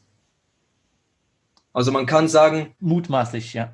Ja, sehr, sehr mutmaßlich. Also meiner Meinung nach hätte Suge Knight aktiver sich das, diese ganze Leute von die, die, die, diesem, also diese, diese Gang Culture und all diese Leute von Bloods und Crips und so, er hätte sich mehr von diesen fernhalten sollen und auch Tupac sagen sollen, schau mal, du bist hier der Artist, du bist kein Gangster, sozusagen. Also, weil das sind halt die Konsequenzen, wenn man zu viele Sachen noch auf der Straße zu klären hat. Ja. Ja, naja, du weißt ja, es, es ging halt so viele Mythen rum, okay, Shook hat, hat Park gekillt und solche Sachen, aber wenn er Nein, in äh, demselben Auto sitzt und so und dann die Kugeln fängt, also ich bezweifle. Definitiv, das. nein, also er, er ist nicht schuld sozusagen oder er hat das Ganze nicht initiiert. Äh, Natürlich nicht, sie waren sehr, war sehr gute Freunde. Nein, das glaube ich auch nicht, dass Puffy das. Äh, es, war, es war wirklich, das Problem ist, also hätte äh, Tupac nie, also Tupac und Suge Knight hätten sie nie Orlando Anderson angegriffen an diesem Abend, wär, hätten wir jetzt eine andere Geschichte. Ja. Es war wirklich dieses Ereignis. Also ich glaube nicht, dass Puffy jetzt zu Dwayne KFD ging und sagte, ja, schau mal, bring Tupac für uns um. Das glaube ich einfach nicht. We- Außer, keine Ahnung, eben, es gibt so viele Sachen, die man noch nicht weiß, behind the scenes, aber ich glaube nicht, dass die, die so eine Person war, die es für nötig hatte, so jemand wie Tupac umbringen zu lassen. Ja, ja. Aber man, aber man kann schon sagen, dass Suge Knight mehr hätte tun sollen, damit das Ganze nicht geschah. Ja, brutaler Hitzkopf einfach auch. So. Ja, auf jeden Fall, auf jeden Fall. Und er hatte leider die, er, hat, hatte leider immer das Gefühl, dass jeder, der nicht aus Compton war, war nicht so hart oder nicht so Straße wie er. Ja. Das war, ja, also er dachte zum Beispiel, dass Leute aus der East Coast so weicher waren oder so als Leute aus der West Coast. Ja, Ja, Suge Knight, der, der erste, der, der amerikanische Arafat auf jeden Fall. ja, auf jeden Fall der Blueprint dafür. Ja. Oh Mann. Ja, es, es ist wirklich sehr schade, weil schlussendlich waren es so viele Sachen, die geklärt hätten können, weil, keine Ahnung. Es ist, ja, Aber das, Das ist ist dieselbe schade. alte Story. Das sind diese Street-Sachen, so Leute sind dickköpfig wie Scheiße und äh, genau. keiner, Dann- keiner will sich irgendwas eingestehen, keiner, jeder besteht auf seinem Recht, jeder, jeder Genau. will, äh, oder keiner Genau. will Kompromisse eingehen sozusagen. Ja, ja, leider ist das so, ja. Und leider hat dann auch äh, Biggie nicht die Gefahr erkannt, dass äh, es zu früh war, sich auf, der, auf LA zu begeben, dort im März 97. Aber sie wollten ja ihr, ihr Album promoten. Und ja, dann war, war es sozusagen dann ein Racheakt, jetzt Biggie umzubringen, weil, ja, Nur bei Biggie ist ja wirklich eigentlich gar nichts bekannt über die Ermordung, oder? Nicht viel, also nicht, nicht so viel wie jetzt bei Tupac. Also es gibt, also die, die Detektive, die dort in diesem Case waren, denken, es könnte sein, dass es sogar von Suge Knight initiiert war, der im Knast dann seiner damaligen Freundin Geld gegeben hat, jemand von den Mob Piru Bloods anzuheuern, Biggie umzubringen. Aber ja, es, es ist auch ein Mythos. Äh, ja. Crazy. Es ist wirklich, ja, es ist crazy. Es ist crazy und gleichzeitig auch sehr schade, weil zwei der größten Persönlichkeiten überhaupt in dieser Szene an, in der Golden Era, die einfach so kaltblütig ermordet wurden wegen eigentlich nur Street-Scheiße, ist schon sehr hart. So, jetzt sind wir fast 25 Jahre nach dem Tod schon Mhm. von Park, was auch crazy ist. Ähm, wie siehst du das Verhältnis der beiden Küsten heute? Mm, Man muss sagen, dass sich ja die Hip-Hop-Szene oder Hip-Hop und Rap mittlerweile so entwickelt hat, dass jetzt ja nicht mehr wirklich die West Coast Musik oder die typische West Coast Musik oder die typische East Coast Musik Ja, der Blueprint ist, sondern äh, es kommt heute so ziemlich alles aus, aus dem Süden, also aus Atlanta, Memphis, wo auch immer. Das Lustige ist, weil wir über die Source Awards gesprochen haben, äh, Mhm. 95 war auch äh, Outcast. Outcast, ja, ganz genau. Und sie haben damals den berühmten Satz gesagt, The South got, got something to say. Und, Ja, ganz genau, ganz genau. Ja, das stimmt. Ja, Äh, ja. Sie sollten Recht behalten, auf jeden Fall. Auf jeden Fall, ja, auf jeden Fall, ja. Also, das ist so, ja, sie hatten auf jeden Fall recht. Ich finde aber tatsächlich, es gibt mehr West Coast Künstler heutzutage, die noch richtig äh, West Coast typische Musik machen als East Coast Leute, die auf irgendwelchen Klavierbeats rappen, so, weißt du? Ja, das ist so, ja. Ja, ich meine, klar, ich spreche wie zum Beispiel mit Surreal to Fake über Brooklyn Drill und das ist ja Mhm. auch schon mal ein eigener Sound gewesen, zwar inspiriert aus England, aber trotzdem so eine eigene Sache. Aber du hast so jemanden wie YG oder du hast eben Mustard oder du hast eben Tiger. ja, oder, ganz genau, ganz genau. Oder eben Das- noch die, immer noch die HiFi-Szene so um, um E40 oder IAMSU, so die machen schon so ihren West Coast-lastigen Sounds mit diesen, äh, mit, mit diesen krassen Bässen und so, diesen übersteuerten Bässen und äh, Mhm. ich finde, die sind dann doch treuer zu einem eigenen lokalen Sound geblieben als Leute an der East Coast. Auf jeden Fall, ja, da, da kann ich dir nur recht geben, dass das der Fall ist, ja. Also, jetzt zum Beispiel Pop Smoke hätte ja der nächste große Künstler sein sollen aus der East Coast, aus New York. Der nächste King of New York, Mann. Ja, auf jeden Fall, ja, auf jeden Fall. Ich meine, wenn du Support hast von 50, dann bist du certified. ja, ich hoffe, ich hoffe, 50 supported Vibe mit Vizzy. Ja, auf jeden Fall. Ja, Ähm, nee, aber ich meine, ich, ich werde jetzt nicht äh, 6 9 King of New York nennen, so und äh, Nein, nein, und, und, und wie du auch schon gesagt hast, es ist wirklich so, es, es fehlt ein bisschen an diesem typischen New York Sound heute, den es nicht mehr gibt. So diesen Klassik, also we- wenn man New York Sound hört, zum Beispiel aus den späteren 80ern oder in den 90ern, was da die typischen Raffinessen für den Sound war, das, die sind heute nicht mehr repräsentiert.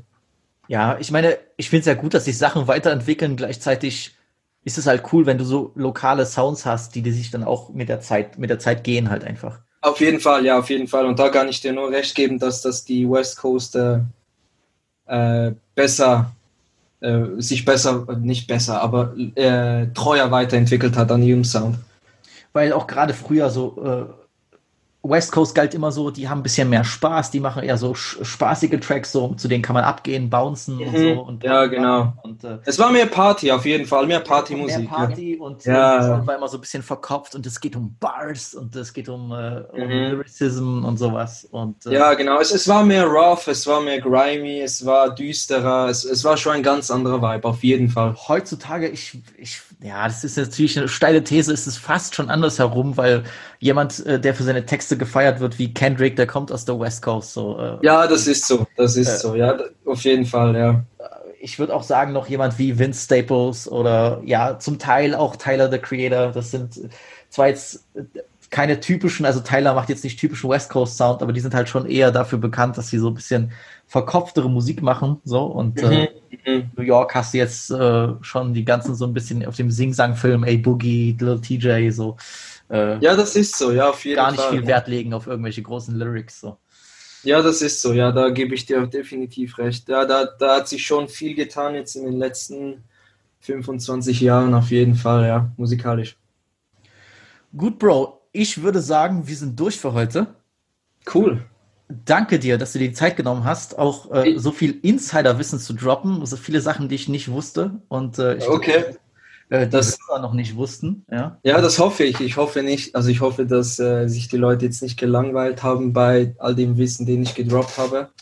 Ich äh, bedanke mich sehr herzlich, dass ich äh, mit dir hier reden durfte. Safe, safe. Wie gesagt, ich habe ja gesagt, mein, mein erster internationaler Gast live aus Zürich heute. Also, Ja, Bro, wir sind Nachbarn, alles cool.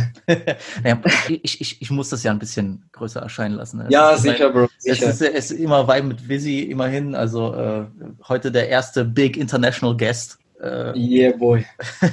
live in der Leitung. Nein, ich Ja, danke voll. dir auf jeden Fall und ich denke, das war war mir wichtig, dass wir nicht nur irgendwie sagen, so ja, äh, Biggie Park, hit him up und das war's, sondern dass man irgendwie äh, dem, dem Ganzen irgendeinen Kontext liefert, ja. Weil, Ja, auf jeden Fall. Nein, das ist, das ist auch wichtig, äh, wichtig zum Verständnis, wieso überhaupt das eine zum anderen geführt hat. Weil ich, ich, ich, ich werde jetzt nicht mit dir hier diskutieren, wer war besser, Park oder Biggie, sondern äh, so nein, nein, beides, Fall. Nein. beides äh, Legenden, beides große Künstler und äh, beide mit einer sehr wilden Geschichte auf jeden Fall. Auf jeden Fall. Gut, Bruder, dann danke ich dir und ich hoffe, das war nicht das letzte Mal, dass du bei Vibe mit Visi dabei warst. Und, ja, das hoffe ich auch nicht, Bro.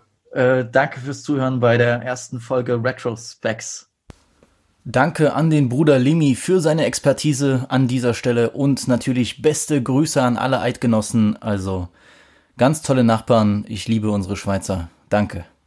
So, ich muss ja noch meinem Job als Reviewer nachgehen und es gab auch ein paar Releases, die ich noch besprechen muss.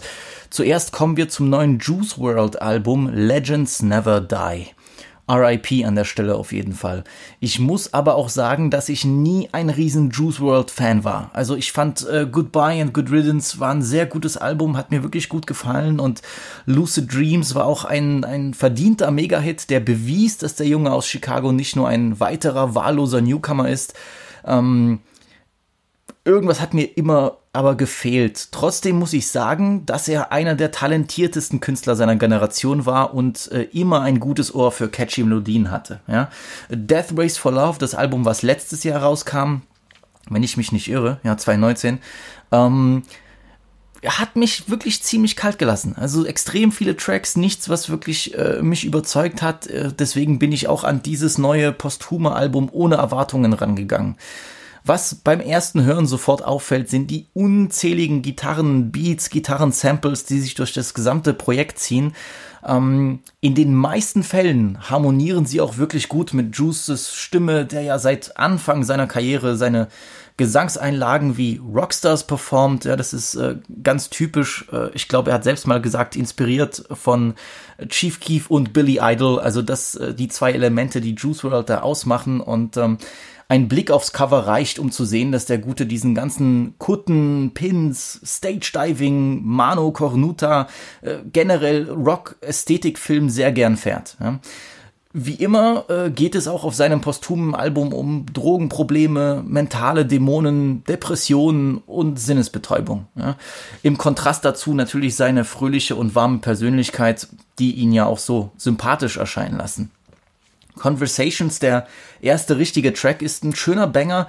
Ähm, ich glaube, Luca LaFlame war das, der mir schrieb, ja, du wirst diesen Gameboy-Beat hassen und eigentlich sollte ich auch äh, diese Computerspiel-Sounds sollten mich nerven, aber hier sind die zum Glück nicht so Cardi Pierre Bourne mäßig äh, nervig ähm, äh, die, die fucken Gott sei Dank nicht ab, weil die Drums hier so das Ganze schön abfedern. Ja, also solche Beats sind dann halt auch wie für Juice World gemacht und der croont hier so routiniert über die Versuchung äh, der Pillen wie kaum ein anderer. Ja. Ähm, mein Fave auf dem gesamten Album, das sage ich jetzt schon, ist wohl Righteous, äh, so eine richtig sphärische Dream-Pop-Ballade mit äh, Gänsehauchorus. chorus habe ich sehr, sehr gefeiert, höre ich mir sehr gern an. Äh, die, die Atmosphäre stimmt einfach und wenn dann noch in der Hook diese Vocal Samples einsetzen, aber ich muss wirklich noch an der Stelle sagen, es ist wirklich Musik für eine bestimmte Stimmung. Ja, das ist, ähm, äh, man muss dafür offen sein und nicht jeder hat Bock, dann sich auf diese, ja, auf diese Ebene zu begeben, um das zu feiern. Äh, das Problem, was ich mit dem Album habe, ist, dass viele Songs dermaßen ähnlich klingen, dass man wirklich den Überblick verliert. Also alle Songs sind gut produziert, aber es fehlt einfach an abwechslungsreichen Produktionen. Und bei 21 Songs fällt sowas halt sofort auf. Die Features von Trippy Red und Polo G sind okay, aber auch nichts Spektakuläres. Ich finde, beide drücken nicht ihren Stempel auf, so wie, so wie ich das erwarten würde.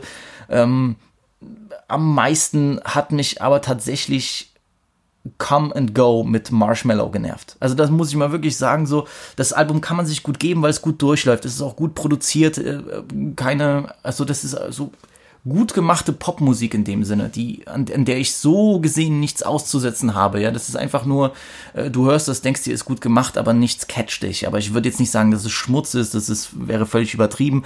Die Features waren ein bisschen enttäuschend, aber wie gesagt, am meisten hat mich Come and Go mit Marshmallow genervt, weil der Song fängt eigentlich so gut an. Ja, also diese ähm, äh, also catchy, atmosphärische Melodie von Juice World, so die, die wird vorgetragen, ohne dass da der Beat läuft. Du hast diese, diese Melodie, der zieht dich richtig rein. So denkst du, okay, das ist ja ein Mega-Hit hier. Super nice. Aber dann ab Sekunde 51 setzt dort so eine richtig cringy Highschool Musical Punk Rock für weiße Rich Kids Gitarrenbegleitung ein. Die wird in ihrer Scheiße nur noch von dieser ekelhaften Rock-EDM-Mischung in der Hook getoppt. Leute, oh Bruder, da war ich richtig abgefuckt. Meine Fresse. Der Song macht ja richtig Runde, der geht durch die Decke. Ähm, boah, ist das enttäuschend. Also da hat dieser Marshmallow Kecko wirklich beste Arbeit geleistet. Danke, echt. Also boah, wirklich, da läuft's mir den Schauer, den Rücken runter. Das, äh, wie kann man das so verhunzen? Ganz, ganz schlimm. Äh, das läuft sicher klasse bei den Tophers und Kellys aus den College äh, Fraternities. Ähm, die hören das sicher rauf und runter und trinken Miller Light, aber für mich äh, Katastrophe. Fuck out of here. Äh, es ist alles in allem wirklich ein hörbares Popalbum. Habe ich ja gesagt, es ist nicht mehr und nicht weniger. Ja, 21 Tracks sind viel zu viel und auch gegen Ende sucht man dann doch vergebens nach echten Highlights und Abwechslung. Juice World an sich ja, zeigt sich aber von seiner guten Seite, denn ich fand wirklich keinen Vocal-Einsatz falsch oder unpassend. Und das ist halt so eine Sache, ich weiß nicht, wie viel von dem Album zu seinen Lebzeiten schon fertig war, ich weiß nicht, wie viel in der Nachproduktion äh, noch entstanden ist, kann ich schwer einschätzen. Daher äh, hört rein, Righteous fand ich cool, äh, äh Conversations ist auch ein schöner Juice World Hit. RIP, RIP. Von einem verstorbenen Künstler zum nächsten auch wenn das makaber klingen mag, äh, der schon ausführlich in der letzten Folge besprochen wurde, und zwar Pop Smoke. Denn nur wenige Wochen nach dem Release von Shoot for the Stars, Aim for the Moon erschien jetzt die Deluxe-Edition mit 15 neuen Tracks, wobei davon drei Remixes sind. Natürlich ist das Ganze wieder vollgepackt mit Features, die reichen von Young Thug über Five Year Foreign bis hin zu Jamie Foxx. Es ist mal wieder eine bunte Mischung aus Tracks und Left-Offs. Daher kann ich euch jetzt in der folgenden Review wenig über die Deluxe als Ganzes erzählen. Es gibt nicht wirklich einen roten Faden, aber es gibt einige Songs, die doch Highlights sind. Zum Beispiel der Opener Hotel Lobby ist einer meiner absoluten Faves. Also unglaublich, wie sehr hier Pop Smoke wie 50 Cent klingt. Der Beat ist eigentlich so ein richtiger Downer mit diesen verschrobenen, so leicht so mm, Melodien, aber Pop Smokes wirklich perfekter Stimmeinsatz hier und äh, die ganze If I Can't Hommage an 50 machen das zu einem echten Straßenheater. Es ist wirklich ein Song, den ich mir liebend gern auf der äh, Originalversion des Albums gewünscht hätte ähm, einer von Pops äh, besten Songs äh, aus den neuen Sachen, die rausgekommen sind, auf jeden Fall. Ja. Dann geht es weiter, es folgen nämlich endlich zwei Tracks mit Drillpartner Five Year Foreign und ich bin etwas enttäuscht. Ich bin etwas enttäuscht. Ich hatte Five auf dem Originalalbum schwer vermisst und die beiden ergänzen sich sonst ja auch sehr gut, aber hier finde ich beide Beats von äh, Showing Off 1 und 2, so heißen die Songs, wirklich nicht immer überzeugend, ja.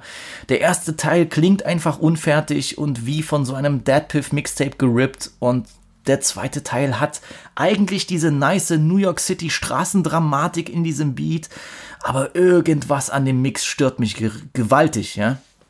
An Stellen klingt Five Years Stimme unerträglich fast schon für mich und äh, dieses ganze Gesamtpaket einfach unclean. Und das liegt auch ein bisschen an dem Beat, der eigentlich geil kommt, aber dann dieser Instrumental Loop, das ist, mm, ist zu viel. Das ist, äh, das, das wird irgendwann mal nervig. Ist leider so. Es tut mir leid, aber äh, ja, ich habe mich irgendwie schnell genervt gefühlt. Dann doch lieber sowas wie Iced Out Audemars mit äh, Darby Wu, der nächste Track, ein wirklich böser Banger mit einer unfassbar eingängigen Hook, äh, wieder mal Meisterleistung von Pop Smoke, wobei auch hier der Instrumental Loop dann doch irgendwann mal fade wird. Also zwei Minuten 15 Sekunden wären bei so einem Ding vielleicht auch besser gewesen als dann über drei. Und das sage ich eigentlich selten. Ansonsten kommen Drill-Fans natürlich bei den ersten fünf Tracks voll auf ihre Kosten. Und dann kommt wieder äh, die süße, melodische, mainstreamige Seite von The Woo zum Vorschein.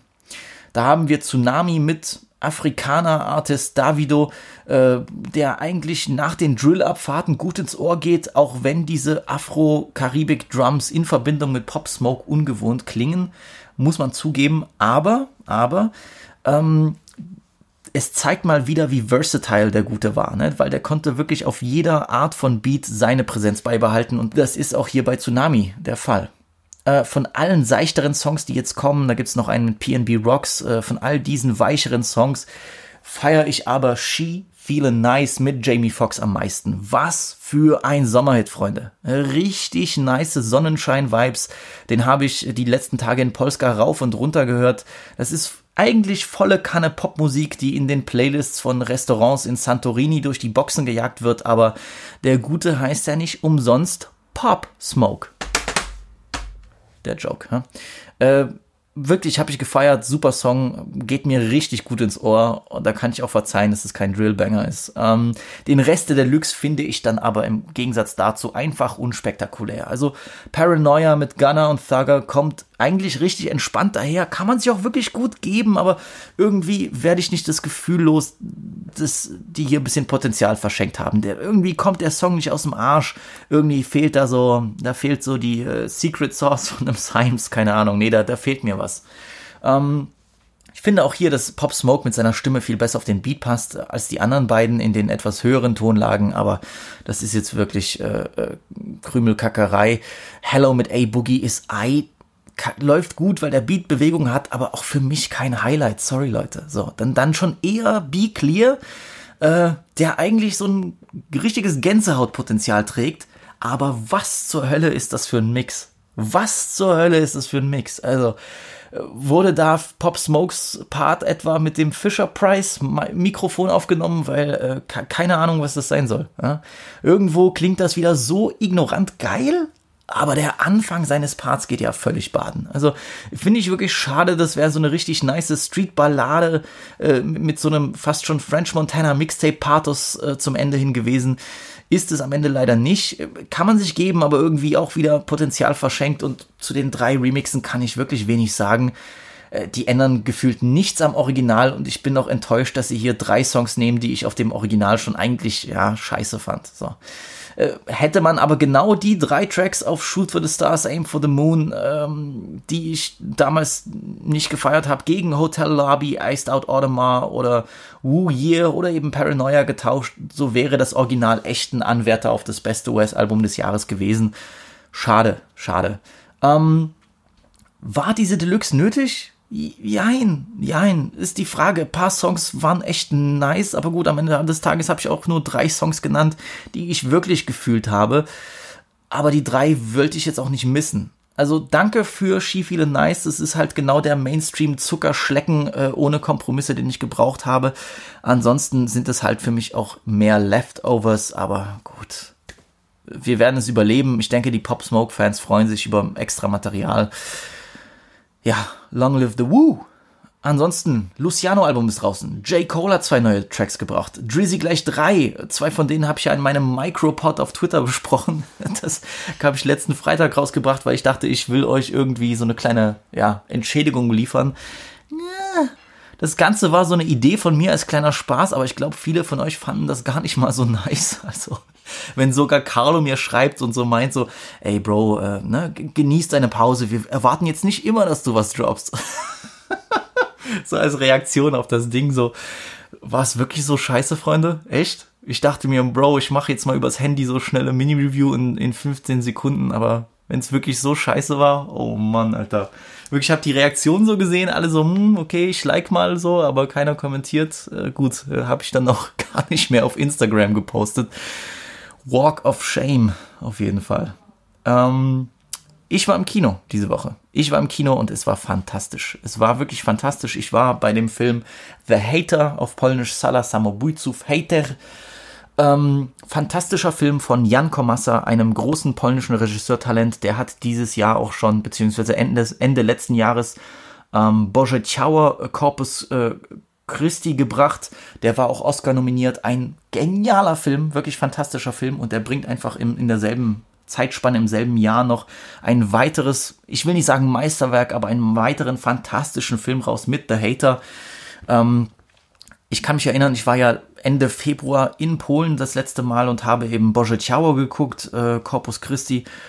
Fand den fantastisch und vor dem Film kam schon der Trailer zu Jan Komastas neuem Film The Hater und dachte mir, das sieht geil aus. Und ja, leider kam dann Corona, die Premiere wurde komplett äh, hochgenommen und äh, jetzt habe ich äh, im Kino gefühlt mit fünf anderen Leuten mit Riesenabständen ähm, The Hater nachholen können, gucken können, aber natürlich hat darunter das, äh, ja, die Einspieleinnahmen äh, haben darauf äh, gelitten und deswegen landet der Film jetzt am 29. Juli, also in fünf Tagen auf Netflix. Und zwar überall. Und ihr könnt euch den angucken. Und ich bin wirklich gespannt auf eure Reaktion, weil ich saß im Kino, ich wusste nicht, was ich erwarten soll. Ich wusste, es geht um Internetgeschichten, ich wusste, es geht um Politik. Aber Leute, der Film ist wirklich, hat mir super gefallen. Fantastisch. Er ist klasse gespielt. Er ist verstörend an einigen Stellen, wo ich wirklich dann dachte mir, wow, so. Und äh, ähm, ich meine jetzt nicht verstörend auf Serbien-Filmart, sondern verstörend auf ähm, wie weit Leute gehen, um bestimmte Dinge zu erreichen. Und ähm, ja, Szenen, die ich einfach nicht so erwartet hätte, die mich wirklich überraschen, weil du denkst dir an vielen Stellen, macht diese Person wirklich das, was du gerade denkst, das passieren wird und wenn es dann tatsächlich passiert, bist du geschockt.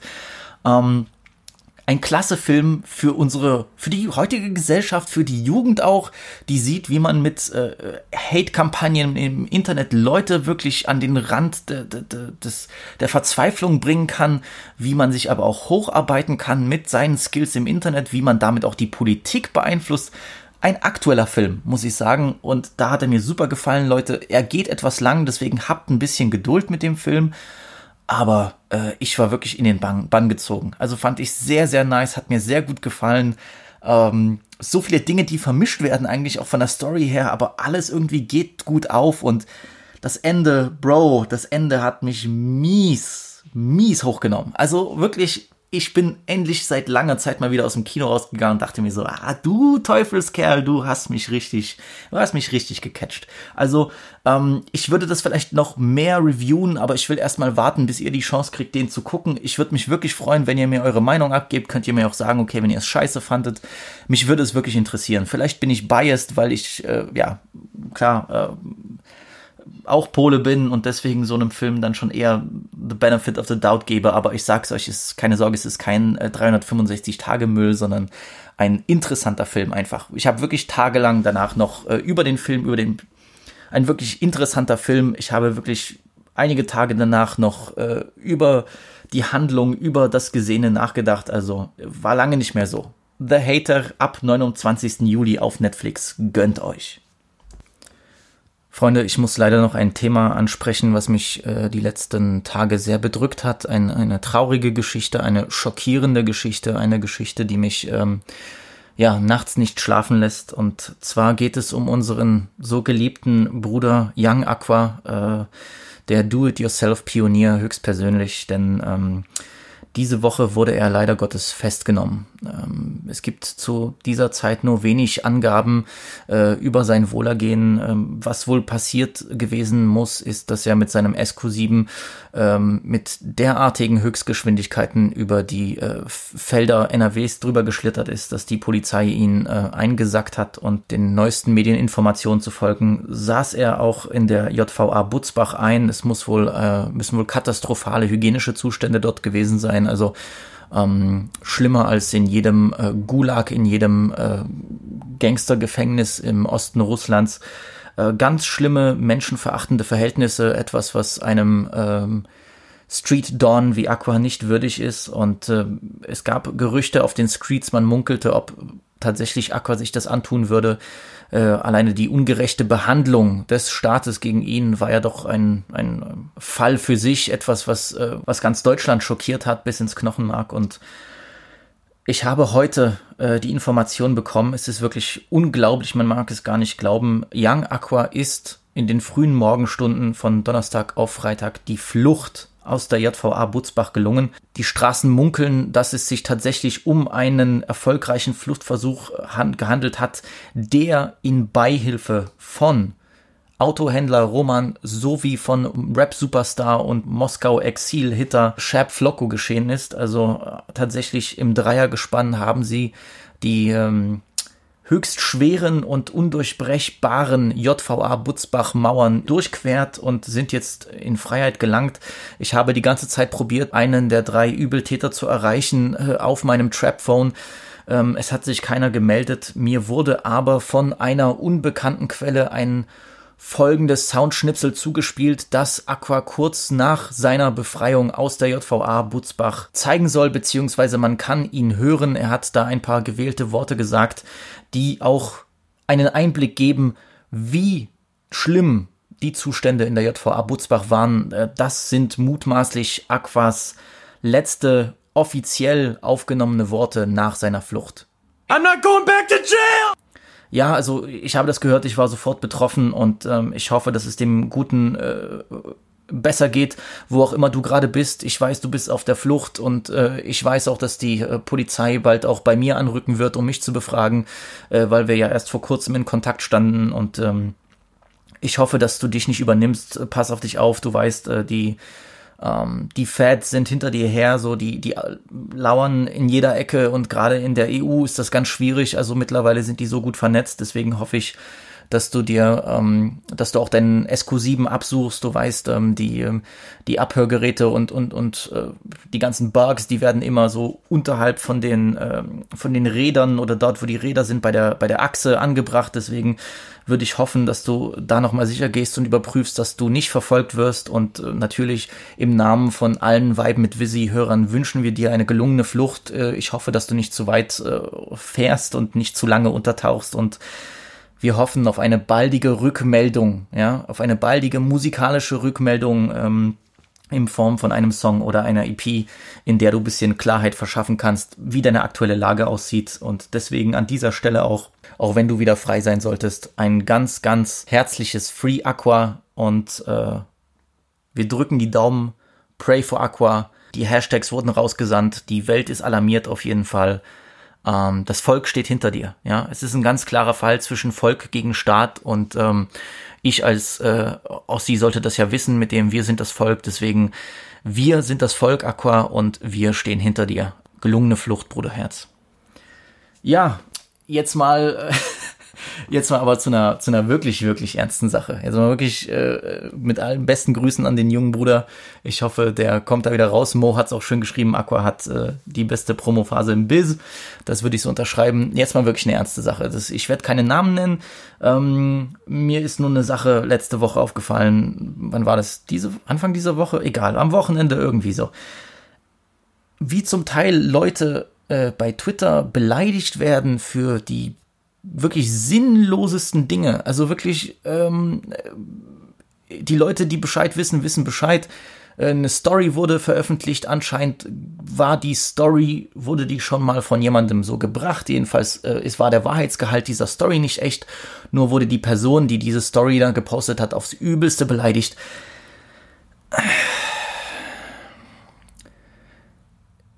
Zwei Sachen. Ich weiß, wir sind auf Twitter, wir sind im Internet und generell bin ich der Meinung, ja, man sollte das nicht so ernst nehmen. Ich meine, ich verhalte mich oft, oftmals genauso. Äh, wir sagen Dinge oder jetzt auch im Podcast, äh, ich übertreibe mit irgendwelchen Witzen und so und das ist alles in so einer äh, mit so einer leichten Distanz zu der Person, die ich wirklich bin. Da ist natürlich viel Wahrheit drin, aber immer zu einer gewissen Distanz, weil die Leute, die ich in meinem Leben haben möchte, bei denen ich möchte, dass sie wirklich wissen, wer ich bin, die sollen das auch wissen. Und auf Twitter oder Instagram oder wo auch immer, ist in Ordnung. Wir können da immer unsere Distanz halten.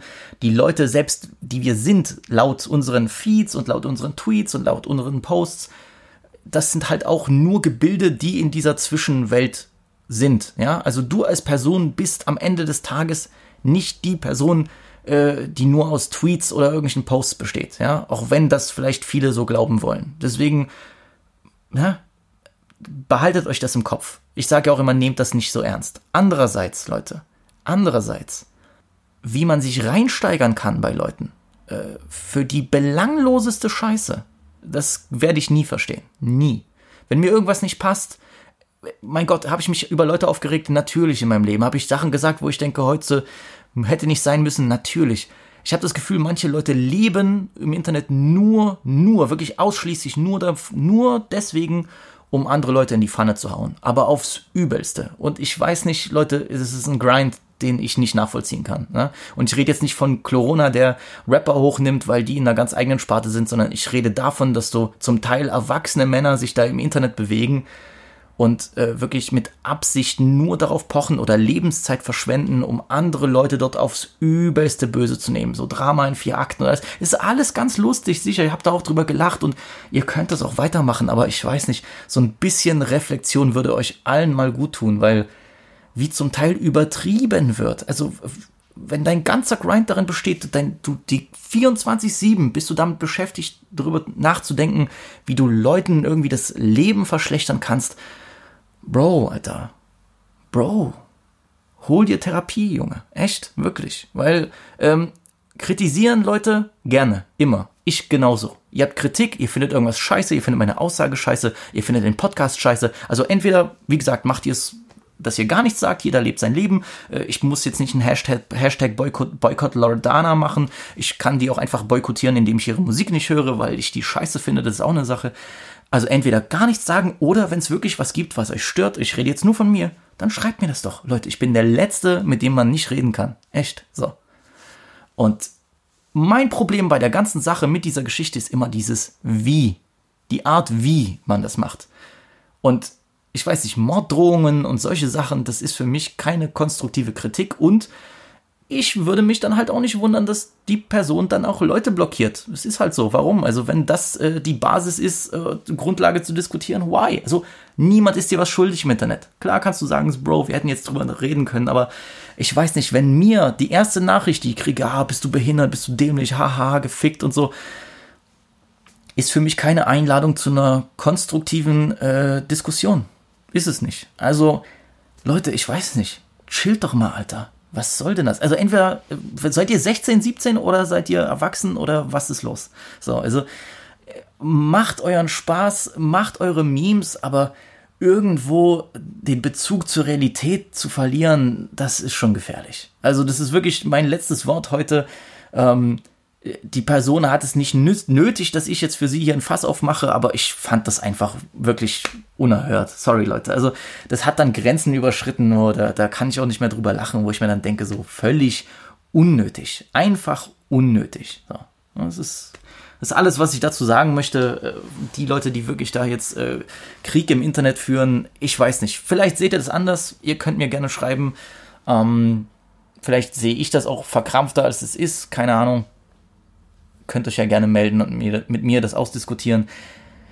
Äh, ich bin da raus. Ich bin sowieso Fan von positivem Grind. Also ich, wenn es wirklich darum ging, Leute in die Pfanne zu hauen, wie gesagt, da gibt es talentiertere Menschen als mich und ähm, die sollen das ruhig machen, aber irgendwo, irgendwo in dem, im Rahmen, in Grenzen des menschlichen Verhaltens, das wäre schon, wäre schon cool, Leute. Das wäre schon cool und ja, ich weiß, Internet ist so ein bisschen wilder Westen für uns alle, aber so, so ein bisschen mit, mit moralischem Kodex da durch zu navigieren, wäre jetzt schon so ein Tipp von meiner Seite.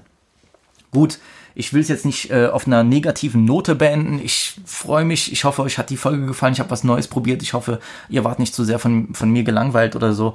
Ähm, ich habe wirklich ganz viele Sachen gerade zurzeit äh, im Kopf und äh, angehen. Auch meine DMs sind äh, ja, bunt gefüllt wie eine Smarties-Dose muss ich auch vieles noch abarbeiten. Ansonsten Herzblätter. Äh, hat mich mal wieder gefreut mit euch. Ihr seid äh, alle nice, ihr seid alle toll. Und ich hoffe, dass nächste Woche wieder mal Fuego-Qualität kommt von eurem Podcast Papi Nummer 1. Ansonsten an der Stelle würde ich mich verabschieden. Sagt mir, wie ihr The Hater fandet, falls ihr den Film noch gucken wollt. Und ähm, ja, genießt das Wochenende, wie immer genießt das Wochenende. Ich schicke euch nur wärmste äh, Liebe, Umarmungen, alles, was dein Herz begehrt. Auch an alle Hater, auch an alle, die äh, komisch drauf sind, auch an alle Leute, die äh, bösen Grind fahren. Äh, mein Herz ist groß genug für alle. Deswegen Peace and Love wie PNL. Bis zur nächsten Woche.